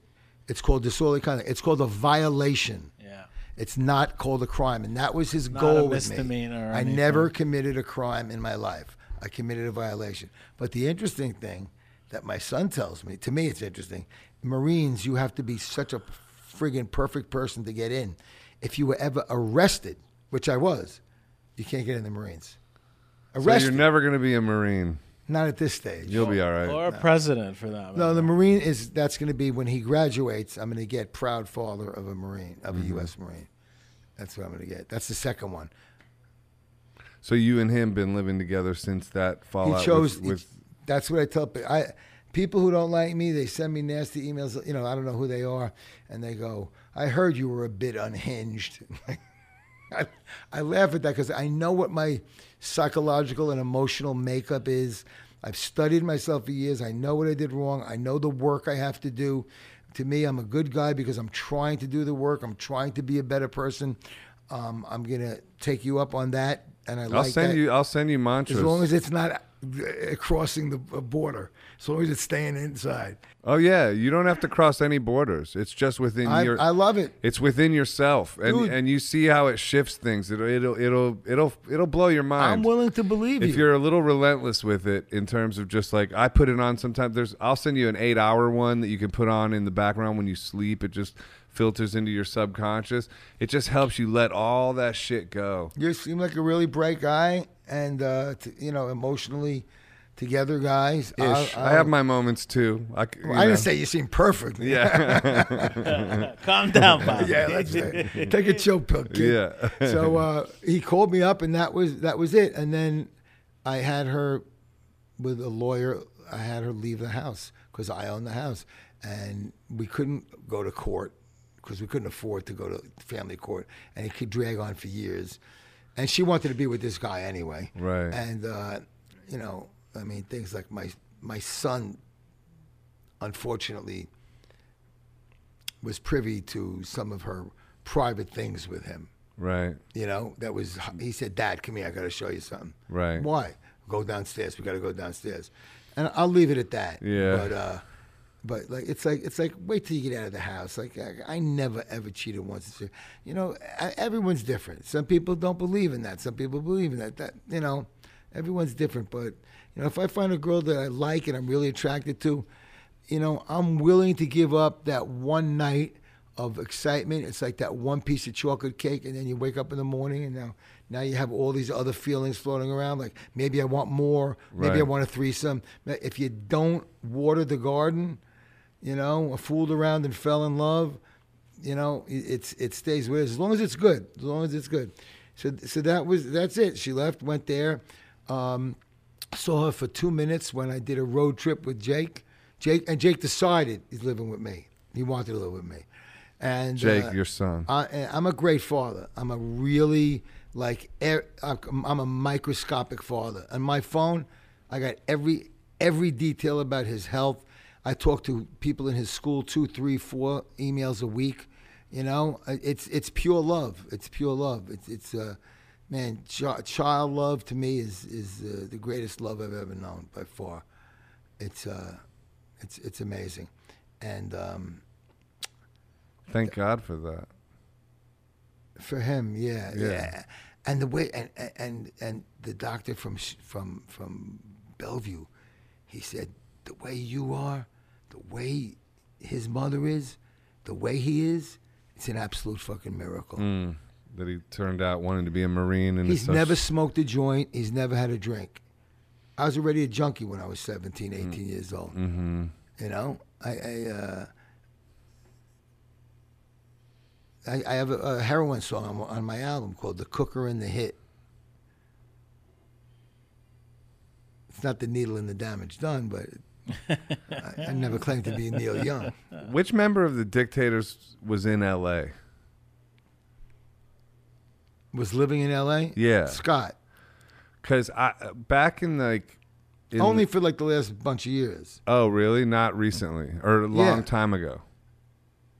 I'm talking about like in the, in like 1990 like 99 or something like that. I don't think he was there 21 years. Huh. Well, there, there was. I think there was a member of the Dictators that was associated with the Musicians Assistance Program. For, Well, the for, only- for addiction, and they took me to a meeting. I was working in a studio with T Bone Burnett, and I was having a, a issue, and I called, reached out to MAP, Musicians Assistance Program, and I think it was a member of the Dictators came and picked me up, take me to a meeting. I, I don't think there was. Uh, you might be making a mistake. Maybe I am. Because because I'm thinking of everyone. Scott was the only one that was there for a period of time, and he was never a program guy. Okay, then I'm making a mistake. But he just got thrown out of his uh, like fourth marriage. I call him the Zsa Zsa Gabor of punk. Mm. What about you? Are you dating anyone new or? No, it's it's it's the most difficult thing is let's see. Again, about a year ago I picked a total fucking loser, like Mm-hmm. a fucking crackhead. Like Jake said, "Da- Dad, she's a crackhead. But Yeah, you want to stay away from the crackheads. I know. And the one before that was That's a 41 pro years tip. The one before that was 41 years old. And, uh, vi- well, I, I don't want to talk too much about her because I do like her and respect her, but she's pushed me out of her life. Um, we had a very strange, deeply emotional. I, I wrote a song about it called uh, My Left Coast Doll or something. Mm-hmm. It was an iPhone romance. I mean, there were times we talked two to 30 times a day. Wow. And I went out there, and we hung out, me, Jake, and her. She came here, we hung out. And um, it, she had really giant boobs that really turned me on. hmm And uh, That'll do that. I- and when I mean, and she was short. like. And she was short. I'm surprised she could stand up straight. Oh man. But uh, so that that was good. But now, what, what I, the thing, here's here's what I call the quote problem unquote. I'm 66, mm-hmm. but you know, like I, I'm like I'm like up bipolar. You know what I mean? Like Mm. I'm not like Hypomaniac. Yeah, I'm like hyper. Hype. Yeah. Yeah, I'm but but you know I'm not like out of my mind hyper either. I'm just I'm You just, got energy. I'm fucking the lead singer of the Dictators. Yeah, you you're know youthful. Formally. who hired you? Formally of the All right, so we don't want to get fined here I'm by 66. the by the lawyers for I'm 66. I got a fucking f- piece of fucking um, steel in here. Not even steel, uh, t- titanium. In your hip. I could still play basketball with my son. I still go to the gym two hours a day. I lift weights. I do a half hour, 20 minutes on the bicycle, and uh, I can't like run and through stuff and jump it like I used to, but I'm like that. And I'm still virile. Mm-hmm. You know, I'm still good two, three times a week. You know, if I have to be, if it's a new girl, maybe If you practice semen retention, it's it's nonstop, brother. more. could be more. If it, Could be way more. I mean, the fact, fact, when I met Jake's mother, which I was in my forties, um, my dick broke. I could, I, like, like, I fucked her so much, my dick broke. For What real? you- what you- well, it, it didn't break like I had to go to a doctor. it was just like, like I couldn't get it up if you gave me a million dollar check. Oh. Like we fucked like 17 million times in one. You know, it was just, it was insane. It's a, I thought I'm the Olympic sex champion. Handsome Dick had a broken dick. I had a broken dick. Is that Um, where the name Handsome Dick is from? Uh, believe me, I, I actually would change it if I could because it just brings on too many jokes. It's a bad guy wrestling name, you know. It's a good one. I'd be like Hollywood Dick Manitoba, but I'm not Broadway. See, New York. I should have been Broadway Dick Manitoba. So what happened to the what left coast iPhone girl? She liked to drink. Oh, you got to get a sober girl. I said I don't want her to hear this. You might be popular. She liked to drink. Oh, and we are. She also she was she was with someone. Oh. and ah. she was visiting and she really came on to me and I mean I really liked Was her. she like a fan? Yeah, kind of. Yeah. Well, you're And- not giving him like you're not no, giving him just full credit. asking. You're saying it was like No, I'm just Well, it started out like that, but we got to know each other. Yeah. And Yeah. uh, I mean, I, and she- she's very young for me now. But here's the thing: I'm 66. what? She's in her 40s. That's not that bad. I'm 66, 40s, 50. Even, listen, two gorgeous girls I had in the last couple of years were 52, 53. But you go on these dating sites, you got to be fucking kidding me. I will go the rest of my life without getting laid rather than lay down in bed with that human being. They are hideous. And they, what's the number one rated?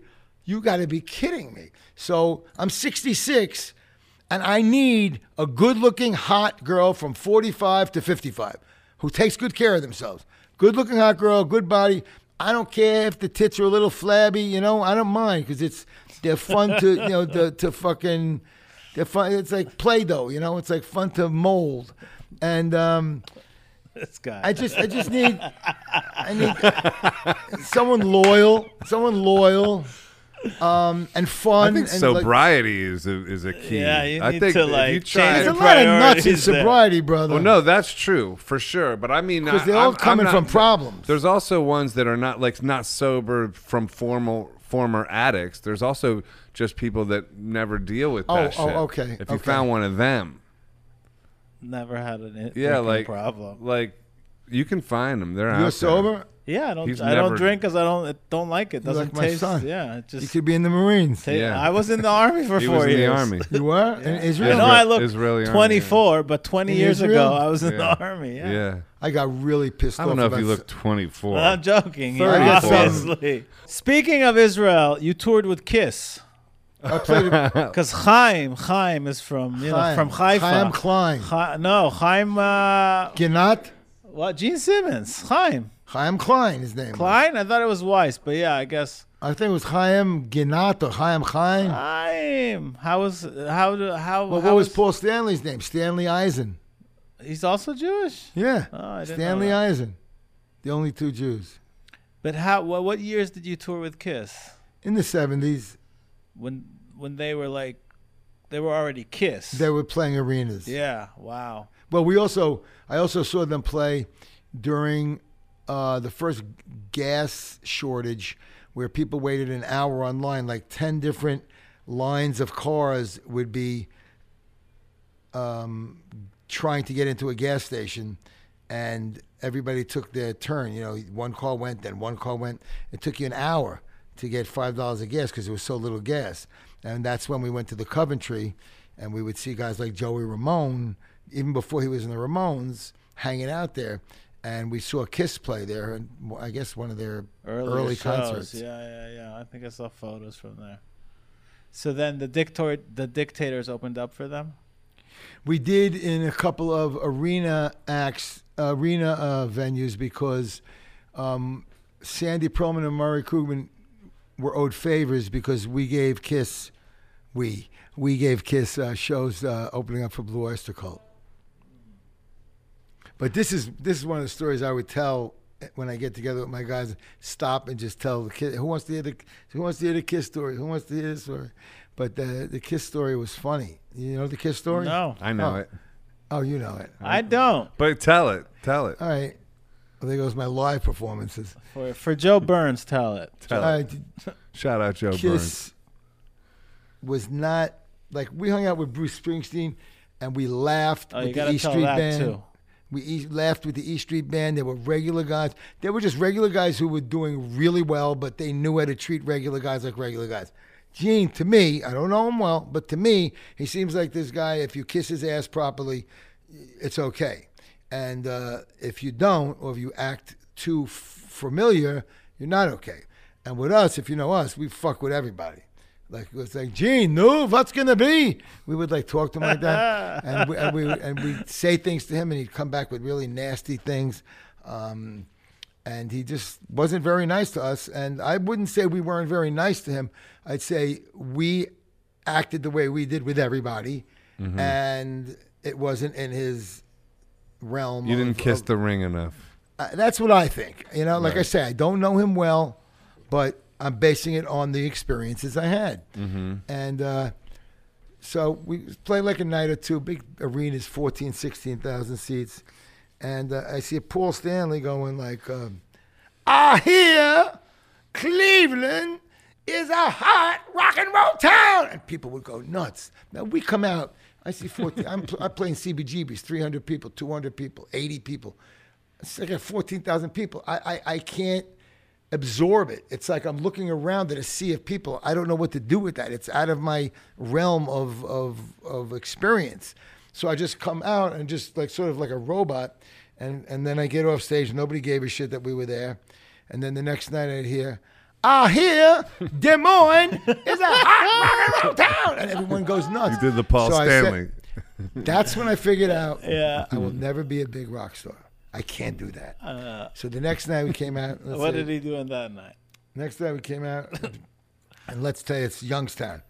So I start the show. You got to I do go, the I hear. I hear Youngstown is a hot rock and roll town, and people went nuts, and they threw us off the tour. Yeah. Because you stole Paul's You stole line. Paul's that's, I opened that's, up the show with it. that's brilliant. Yeah, that's funny as hell. What There's did he do that There's night? YouTube clips of just Paul Stanley doing that, like Oh, just his like things are the best. Yeah. yeah, just him, just the banter. Paul Just- Stanley banter for hours. yeah, j- just clips of his banter on YouTube. Really? Yeah, just him doing that. This next song That's funny. is Yeah. a cappella. You know what that else is really means funny? without music. Marky Ramone. Marky Ramone's one of the dumbest people I ever met. And uh, I tell you what. Tell us how you really feel. What? I said, tell us how you really feel. He's really he's he's uh he's uh I'm I'm gonna do this even though because all these guys I was friends with in the hallways and friendly with me and talked to me and we laughed for 14 years. N- again, none of them ever called me, got in touch with me, except there were a few. So this guy I know who produces Mark's show, he had this guy come on with his wife, and I know them. They they they design singles, so they have a book of singles. So Mark, you can hand Mark a sheet of paper of exactly what to That's say. Spencer Drake. Yeah, I was gonna say Holy that shit. too. yeah, We know Spencer. Spencer and Judith. yeah. Yeah, I know So them. you Shout can out. hand- yeah, I'm sorry. yeah. Shout out to them. No, but You anyway. can hand Mar- Mark a piece of paper telling him what to do exactly, and he'll fuck it up. It's like this other guy is really smart and really um, talented, and he does all the work for Mark. And we used to just walk down the hall like laughing about, it. hey, you know, Mark did his wig was on all backwards today and all this shit. But the funniest thing, it's a short line, so just think, it's not like a big laugh. He goes like, uh, today we have Spencer Drake coming on with his wife Judith. Judith. They got a book on singles. They did a book. It's a very thick book. you, you- you have to hear him saying it. Right. You have- I have it I on get tape. it. It's funny. It, it was within. It was like it's a book. It's a very thick book. It's a got very interesting letters book. and words. Yeah. yeah, it's like- pictures. That's what it was like. Yeah. Yeah. You know, but see, there's like the, the Spanish kid that was on the Spanish stations who grew up. His father taught him rock and roll. He loved Kiss. He loved rock and roll. Um, and he's a great baseball player. And uh, he got a kid, and, and him and I are, are still loving friends. One of the retired cops for 29 years who signed an affidavit for me, just in case I wanted Jake. I got I got firemen, policemen. I got my friends who were insanely uh, uh, uh, rich lawyers, successful lawyers, doctors, signing shit. And this guy's a 29 year cop and detective, and. Uh, he said, I've seen Richard come up here a million times. My son would come up there, man. This is I feel so bad. He'd go my son loves Eminem. He'd go into the Eminem studio, man, and all these all these big women with big asses and big hips and big tits and skin tight clothing. And they're all sitting in there in the Eminem studio. And we were friends with one of the famous DJs up there, and he loved Jake. And I would walk in there and they go, That your boy? He's a cool kid. Like my, my kid just Eminem. no, Eminem was there. Eminem was there once. You you were like it was like the offensive line of like the Giants, like around him. And he's a little skinny white boy. You know, you couldn't even get near him. I went to take a picture. I goes, you can't do that. And um, I said, dude, look, look at the picture. It's through double pane glass. It's like nothing. Oh, all right. Didn't didn't come out. Right. But um, yeah. Wait. So no, let's finish that story. So you're. What were you talking about with the studio and Eminem and your kid and Yeah, all no, the girls? that's my. I feel bad because my kid used to love to come up and visit. A lot of kids that visit. I used to visit my father in his shoe store. Oh. He visits me, and like he goes into like Eminem's studio, and the fa- there's a famous DJ there who travels all around the world. You know, like he'll play in Egypt to like eighty thousand people. You know, and uh, he, he loved Jake. He got along. He got So along. why do you feel bad? What are you feeling bad about? That Oh, he doesn't I, I do feel that bad anymore. I, that he can't do that anymore. Um, I have a, a few friends. One of them didn't talk to me, and I was mad at him. I saw him backstage at a concert. We looked at each other and we hugged. So, see, that worked. That was good. Yeah. We just looked at each other and hugged. Yeah. And I said, "Listen, dude, I was pissed beef. off." I said, "I was pissed off at you," and he's like, "Oh, I always loved you, Richard." You know, like so that was cool. Yeah. So, um, We gotta do a follow up in a couple of months with him to see how he did. See how the Ho'oponopono yeah, works if it out. worked for you or not. I'm gonna come in sitting zen and like a Buddhist. Well, Jesse Malin was like hot on us getting you here, right? Well, yeah, Jesse thought you would be a great guest. Yeah, Um, he gave me a list to But the, ask the, you the, about. the last thing I wanted to mention, um, I don't want to take up all your time, but the last thing I wanted to mention about that is, um, is uh, the people, like one guy you mentioned on the show. I find it disheartening that I asked them to be on my podcast, and all, and they all went like, "Oh, you're putting me between a rock and a hard place, Richard. Why did you say bad things about Steven? You know, this is my job. Like, wait a minute, you can't come and talk to me on my podcast because Steven doesn't like me and fired me. Like, what what kind of fucking dick sucking is that? That's some big time dick sucking, man. And and one guy, I won't mention his name, came on, and that's what you call uh Mensch. Fuck. He's the Jew. I would not know to say that. Oh, you're, you're from Israel. I'm You're not a Jew, and I you got fucking it. nailed it. I nailed it. nailed it. well, that's good, man. I mean, listen, you know, the thing is, is human beings and human nature is like, it is fear based. It is small. People won't be around when you're down. You learn that the hard way in life. It's true. The the amount of people that are going to come for you when you're really having hard times is few and far between. That's just how it is. That's right. And, Chi- and- and- Chinese and- food and people who have fucked. Experienced that have experienced it. You're right. And the thing is, is if you it, it, it, once you get past your hard times, and people do come back around, and they do, you can either hold on to it and like live in that resentment, or you can let it go and forgive everybody and forgive yourself, and it's just a nicer ride. It's that's it. It's just it's just upgrading the car. Like you know the the one where you don't do that, you're driving around in a jalopy with the fucking fender falling off. That's resentment and all that. Or you can ride around in a nice Rolls Royce, you know, and that's forgiveness. That's the way I look at it. It's like I just rather ride around in an air conditioned Rolls You're a Royce. program guy. Uh, huh? That's program stuff. Oh yeah, yeah. No, I've been in and out of the program for a long time. This you know? session is I haven't free, had by the way. I haven't had as many I haven't had as many years consecutive as you. I mean, so I'm sure you could teach me a whole hell of a lot in that regard. You know, but I but I'm definitely, you know, within that mix too. Hey, look, you guys been with me hour, an hour and a half, right? Almost two, I mean, hours. All right, so Handsome like, dick. it went by fast, Yeah, right? so- Yeah, it went Yeah. by fast. All right, but You're a good point- storyteller. But the point is, the point is, you get a sense, right? Like, Mm-hmm. like I'm gonna leave, and you're gonna say like, "Oh, that guy, he's a little like, you know," but you're gonna get it. You're gonna get a sense of me when I leave, right? Mm-hmm. And it's like I hate to like have to ask you what you think of me, but because of all these other people that motherfuck me, Mm-hmm. it's like I mean, I'm a regular guy, right? I'm a, uh, you know, From what I know of you here now, yeah. But Okay. I think I think there's an aspect of you manifesting that energy over and over again. You're right. and, and you know that. I fucking and- dreams. and, you know that, and and and I, I honestly think that Ho'oponopono mantra could be.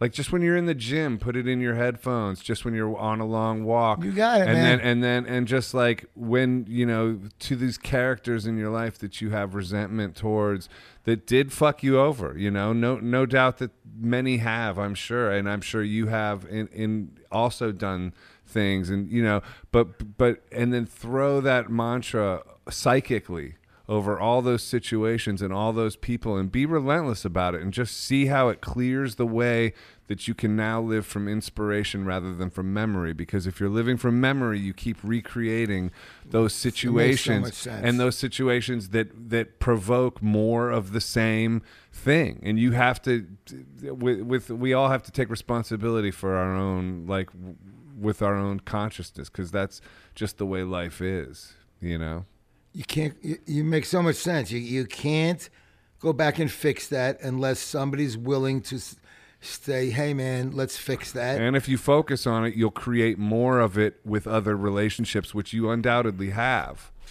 You know. One at a time.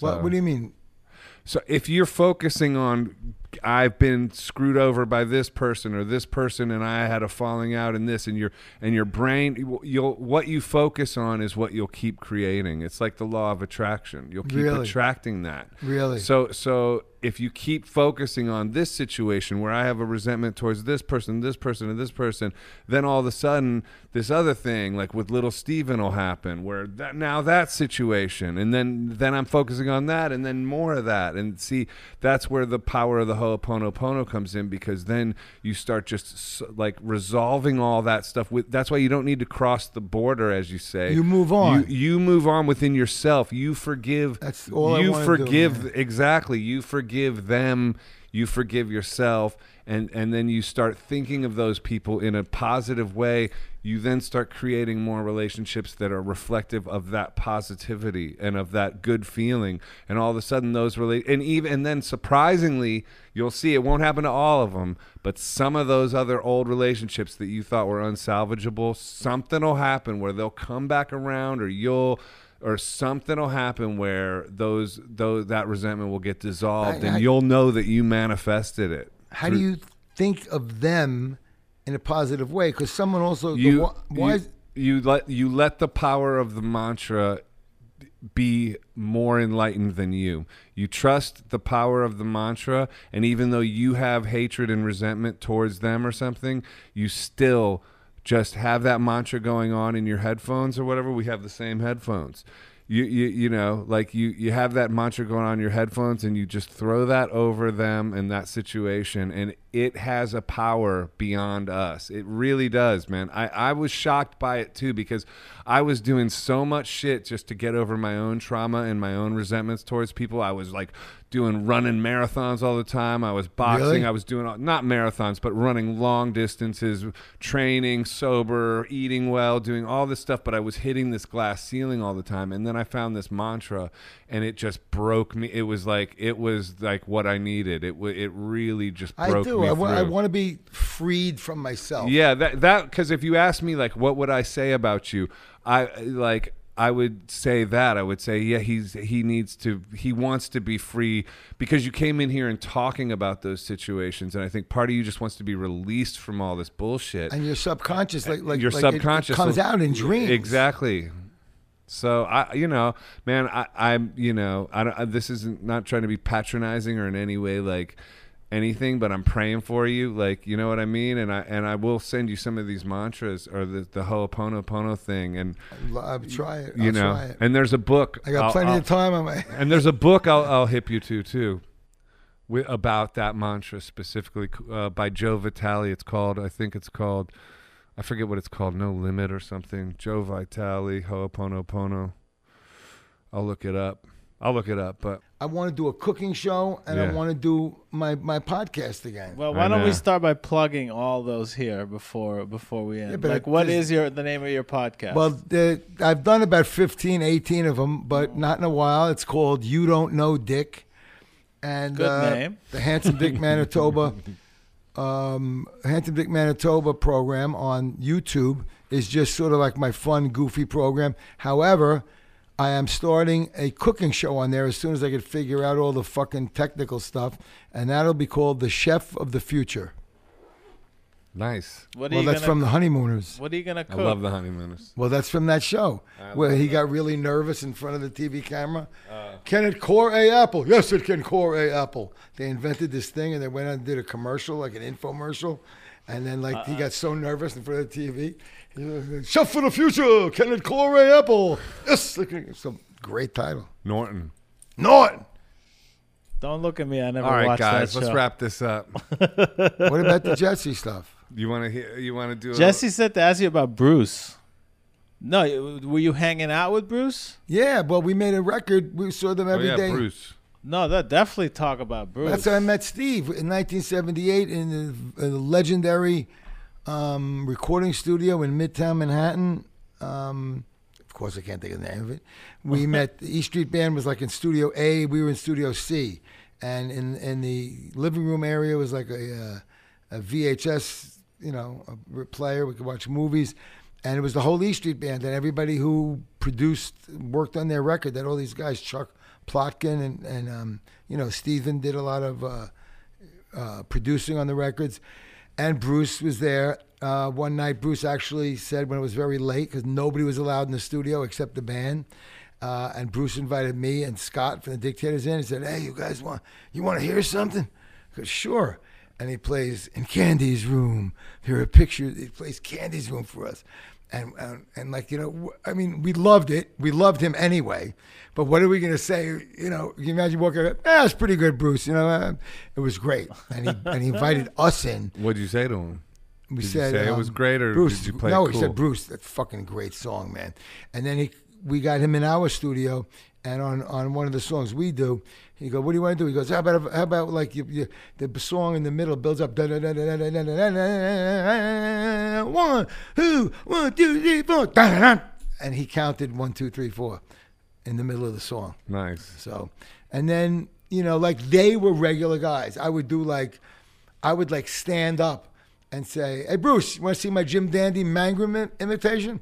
And I would like like going like across the state, and they were cracking up, and we all became friends. Clarence, we all got along so great, and you know, Steve and I got along great for forty years. You know, he did so much, so much, so much good for me that. Uh, you know, um, like, like I say, if I if I wrote my book, I'd probably have a page saying I feel really hurt the way it wound up because I did send him an email saying I'm not looking for anything or a job or anything. I just I don't want to die not being your pal. I don't want to die being your enemy. And he didn't. He ignored me. So you know, I put it out there. That's the best I can do. I can't. and you're putting it out there now again, which is good. I can't. I can't tell you how to bring it back. You know. The Ho'oponopono will work its magic. Send it to me, man. Did you ever meet Lou Reed? Oh, a f- a bunch of times. As a matter of fact, I got, I got stories of everything. I got a fucking story about everything. Met Lou Reed at 42nd Street at Nathan's once when we were all there. oh Lou Reed, Lou Reed, and and because we had that Lou Reed as a creep line, and I heard him say once in an interview, "Oh, those guys, I, I ran into them once. They were like like kissing my ass, and it was hysterical. We love Lou Reed. I'm a big Velvet Underground fan. Yeah. And um, uh, the last time I saw Lou, this is a ridiculous story, was in not CBG. Oh, it was in um, J- John Varvatos' store. John's a great guy. Good, Yeah. good, good buddy of mine. And um, Mick Rock, also a great guy, good buddy. They were they were doing the book, right? yeah, I love Mick. Yeah, we've had Mick on twice now. Yeah, we hang have, out with him. Have him. we released that second Yes, one? yes. You put it out? Yeah. Why didn't you send me a clip? Because I didn't make it. I've been so busy. Oh my god, dude! I that's so. We, you got to send me. a I clip on will. that. Yeah, I sent you the painting stuff. Okay, I'll, s- I'll but I'll post that. But you got to send me info on it. Uh, oh my god, this guy. Anyway, We hang out with Mick a lot. Yeah. he loves Yeah. Joe. A couple of drinks, he starts kissing me. Yeah, that'll happen. So you're. It, So I mean, John I'm in Varvatos. Varvatos store. I'm standing halfway back on the side. Uh, I'm with like all my friends I've known. You know, I know everybody. I, uh, John, uh, Bob We Gruen. should I'm get with. John on the podcast. I'm with. I'm, I'm with uh, Bob Gruen. I'm with uh, whoever was there, photographers, musicians, a couple of friends, and uh, I'm listening and I'm talking to some people, and uh, everything's really quiet. And this woman goes, "Shh." So now I'm pissed off. and says, uh, shh. Uh, and she goes, shh, stop talking, take it outside. I go, you shh, you stop talking. It's a rock and roll. It's a rock and roll guy. It's a rock and roll book. It's a rock and roll event. It's not a library. And and they got a microphone, and I'm talking quiet. So move up close. You know, it's like got into all this shit with them. So then, um, I- I'll tell you what happened. I could, I could, I, actually, in an audio way, it, it's even funnier. Um, so I'm standing there, and I, you know, I've seen Lou for years, and, and, and I know both of them for years. And then all of a sudden, I didn't shut off my my ringer like I did here, and my ringer went off. And this is my ringer.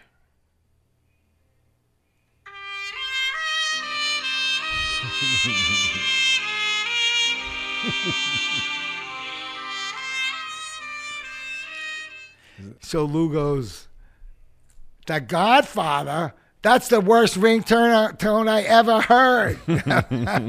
I go, Lou, The Godfather is the worst ringtone you ever heard? I don't believe that. Mm-hmm. And that was the last I saw Lou. He passed away not long after. wow, that's funny. I wonder why he hated The Godfather as a ringtone. You know what? Who even knows if he totally really meant it? You know, Yeah. like, you know. Yeah, it's a funny. I thing have to uh, say. as the other call. I think they're stopping them on Verizon, but you have a call and answer. I had canned heat.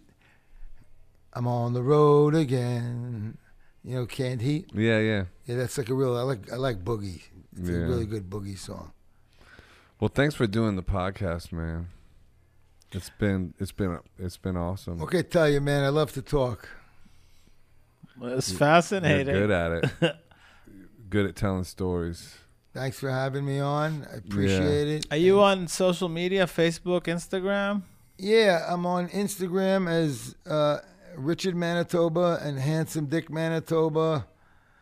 Uh, Facebook, I've been thrown off for the 11th time. I told you when I came in, right? I'll be 26 more days, but um, uh, uh, my my homepage, which I don't let too many people on, is uh, oh fuck. What happened? If you're a baseball fan, No, I don't know anything about um, baseball. the best Yankee player Neither here. got a qualifying offer and he put it down, which means he's a free agent. The Yankees have to get him back. LeMahieu. Um, give me give me a second here, okay? Um, Instagram. Hold on. Instagram. All right, stupid. Instagram is Richard Manitoba and I think Handsome Dick Manitoba. I have two. Okay. Facebook is. Uh, give me a second. Okay. Richard Manitoba is my Facebook, and the picture of me with my arm around Keith Richards. And, um, well, this is ridiculous, so I'm not going to give you the the ridiculous. So uh, there's eight pages more, but I got to get rid of some of like some of the bands we had for like six months, like Manitoba NYC. the Handsome Dick Manitoba fan page is the best. Yeah, give people the main one. Handsome Dick Manitoba fan page is the best, and you could try to reach me at Richard Manitoba, but uh, I Look don't. him up. I don't usually. And then I got wait, I, I got what President Trump likes to use. Um, what's my Twitter? It's I think it's at Richard Manitoba. At Richard Manitoba on Twitter. All right, dude. And you were were you a wrestler? Oh, and yeah, wait, and don't forget to check out my amazing, great website because people who love the bar, there's like 50 pictures of the wall of pictures that were on the wall. Manitoba's. Yeah, and it's uh, the ha- it's handsomedickmanitoba.com. Okay, handsome Dick That's their Manitoba. website. I was dot a com. prof- I was not a professional wrestler. I was a professional wrestling lover. Oh, okay. So I got my name. Oh, okay. All right, man. Thank you, sir. Thank, you, you, sir. guys. Absolute Thank you, everyone. Been a pleasure. We'll see you next time. Shout out Jesse In this day and age, I couldn't think of a better way to spend an evening. Yeah. Unless it was two chicks with one. big tits. Next time. Thank you.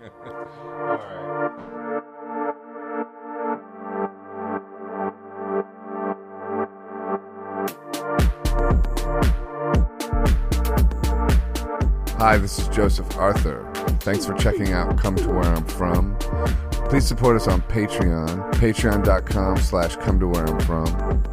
We are an independent podcast, and any contributions you can make are greatly appreciated.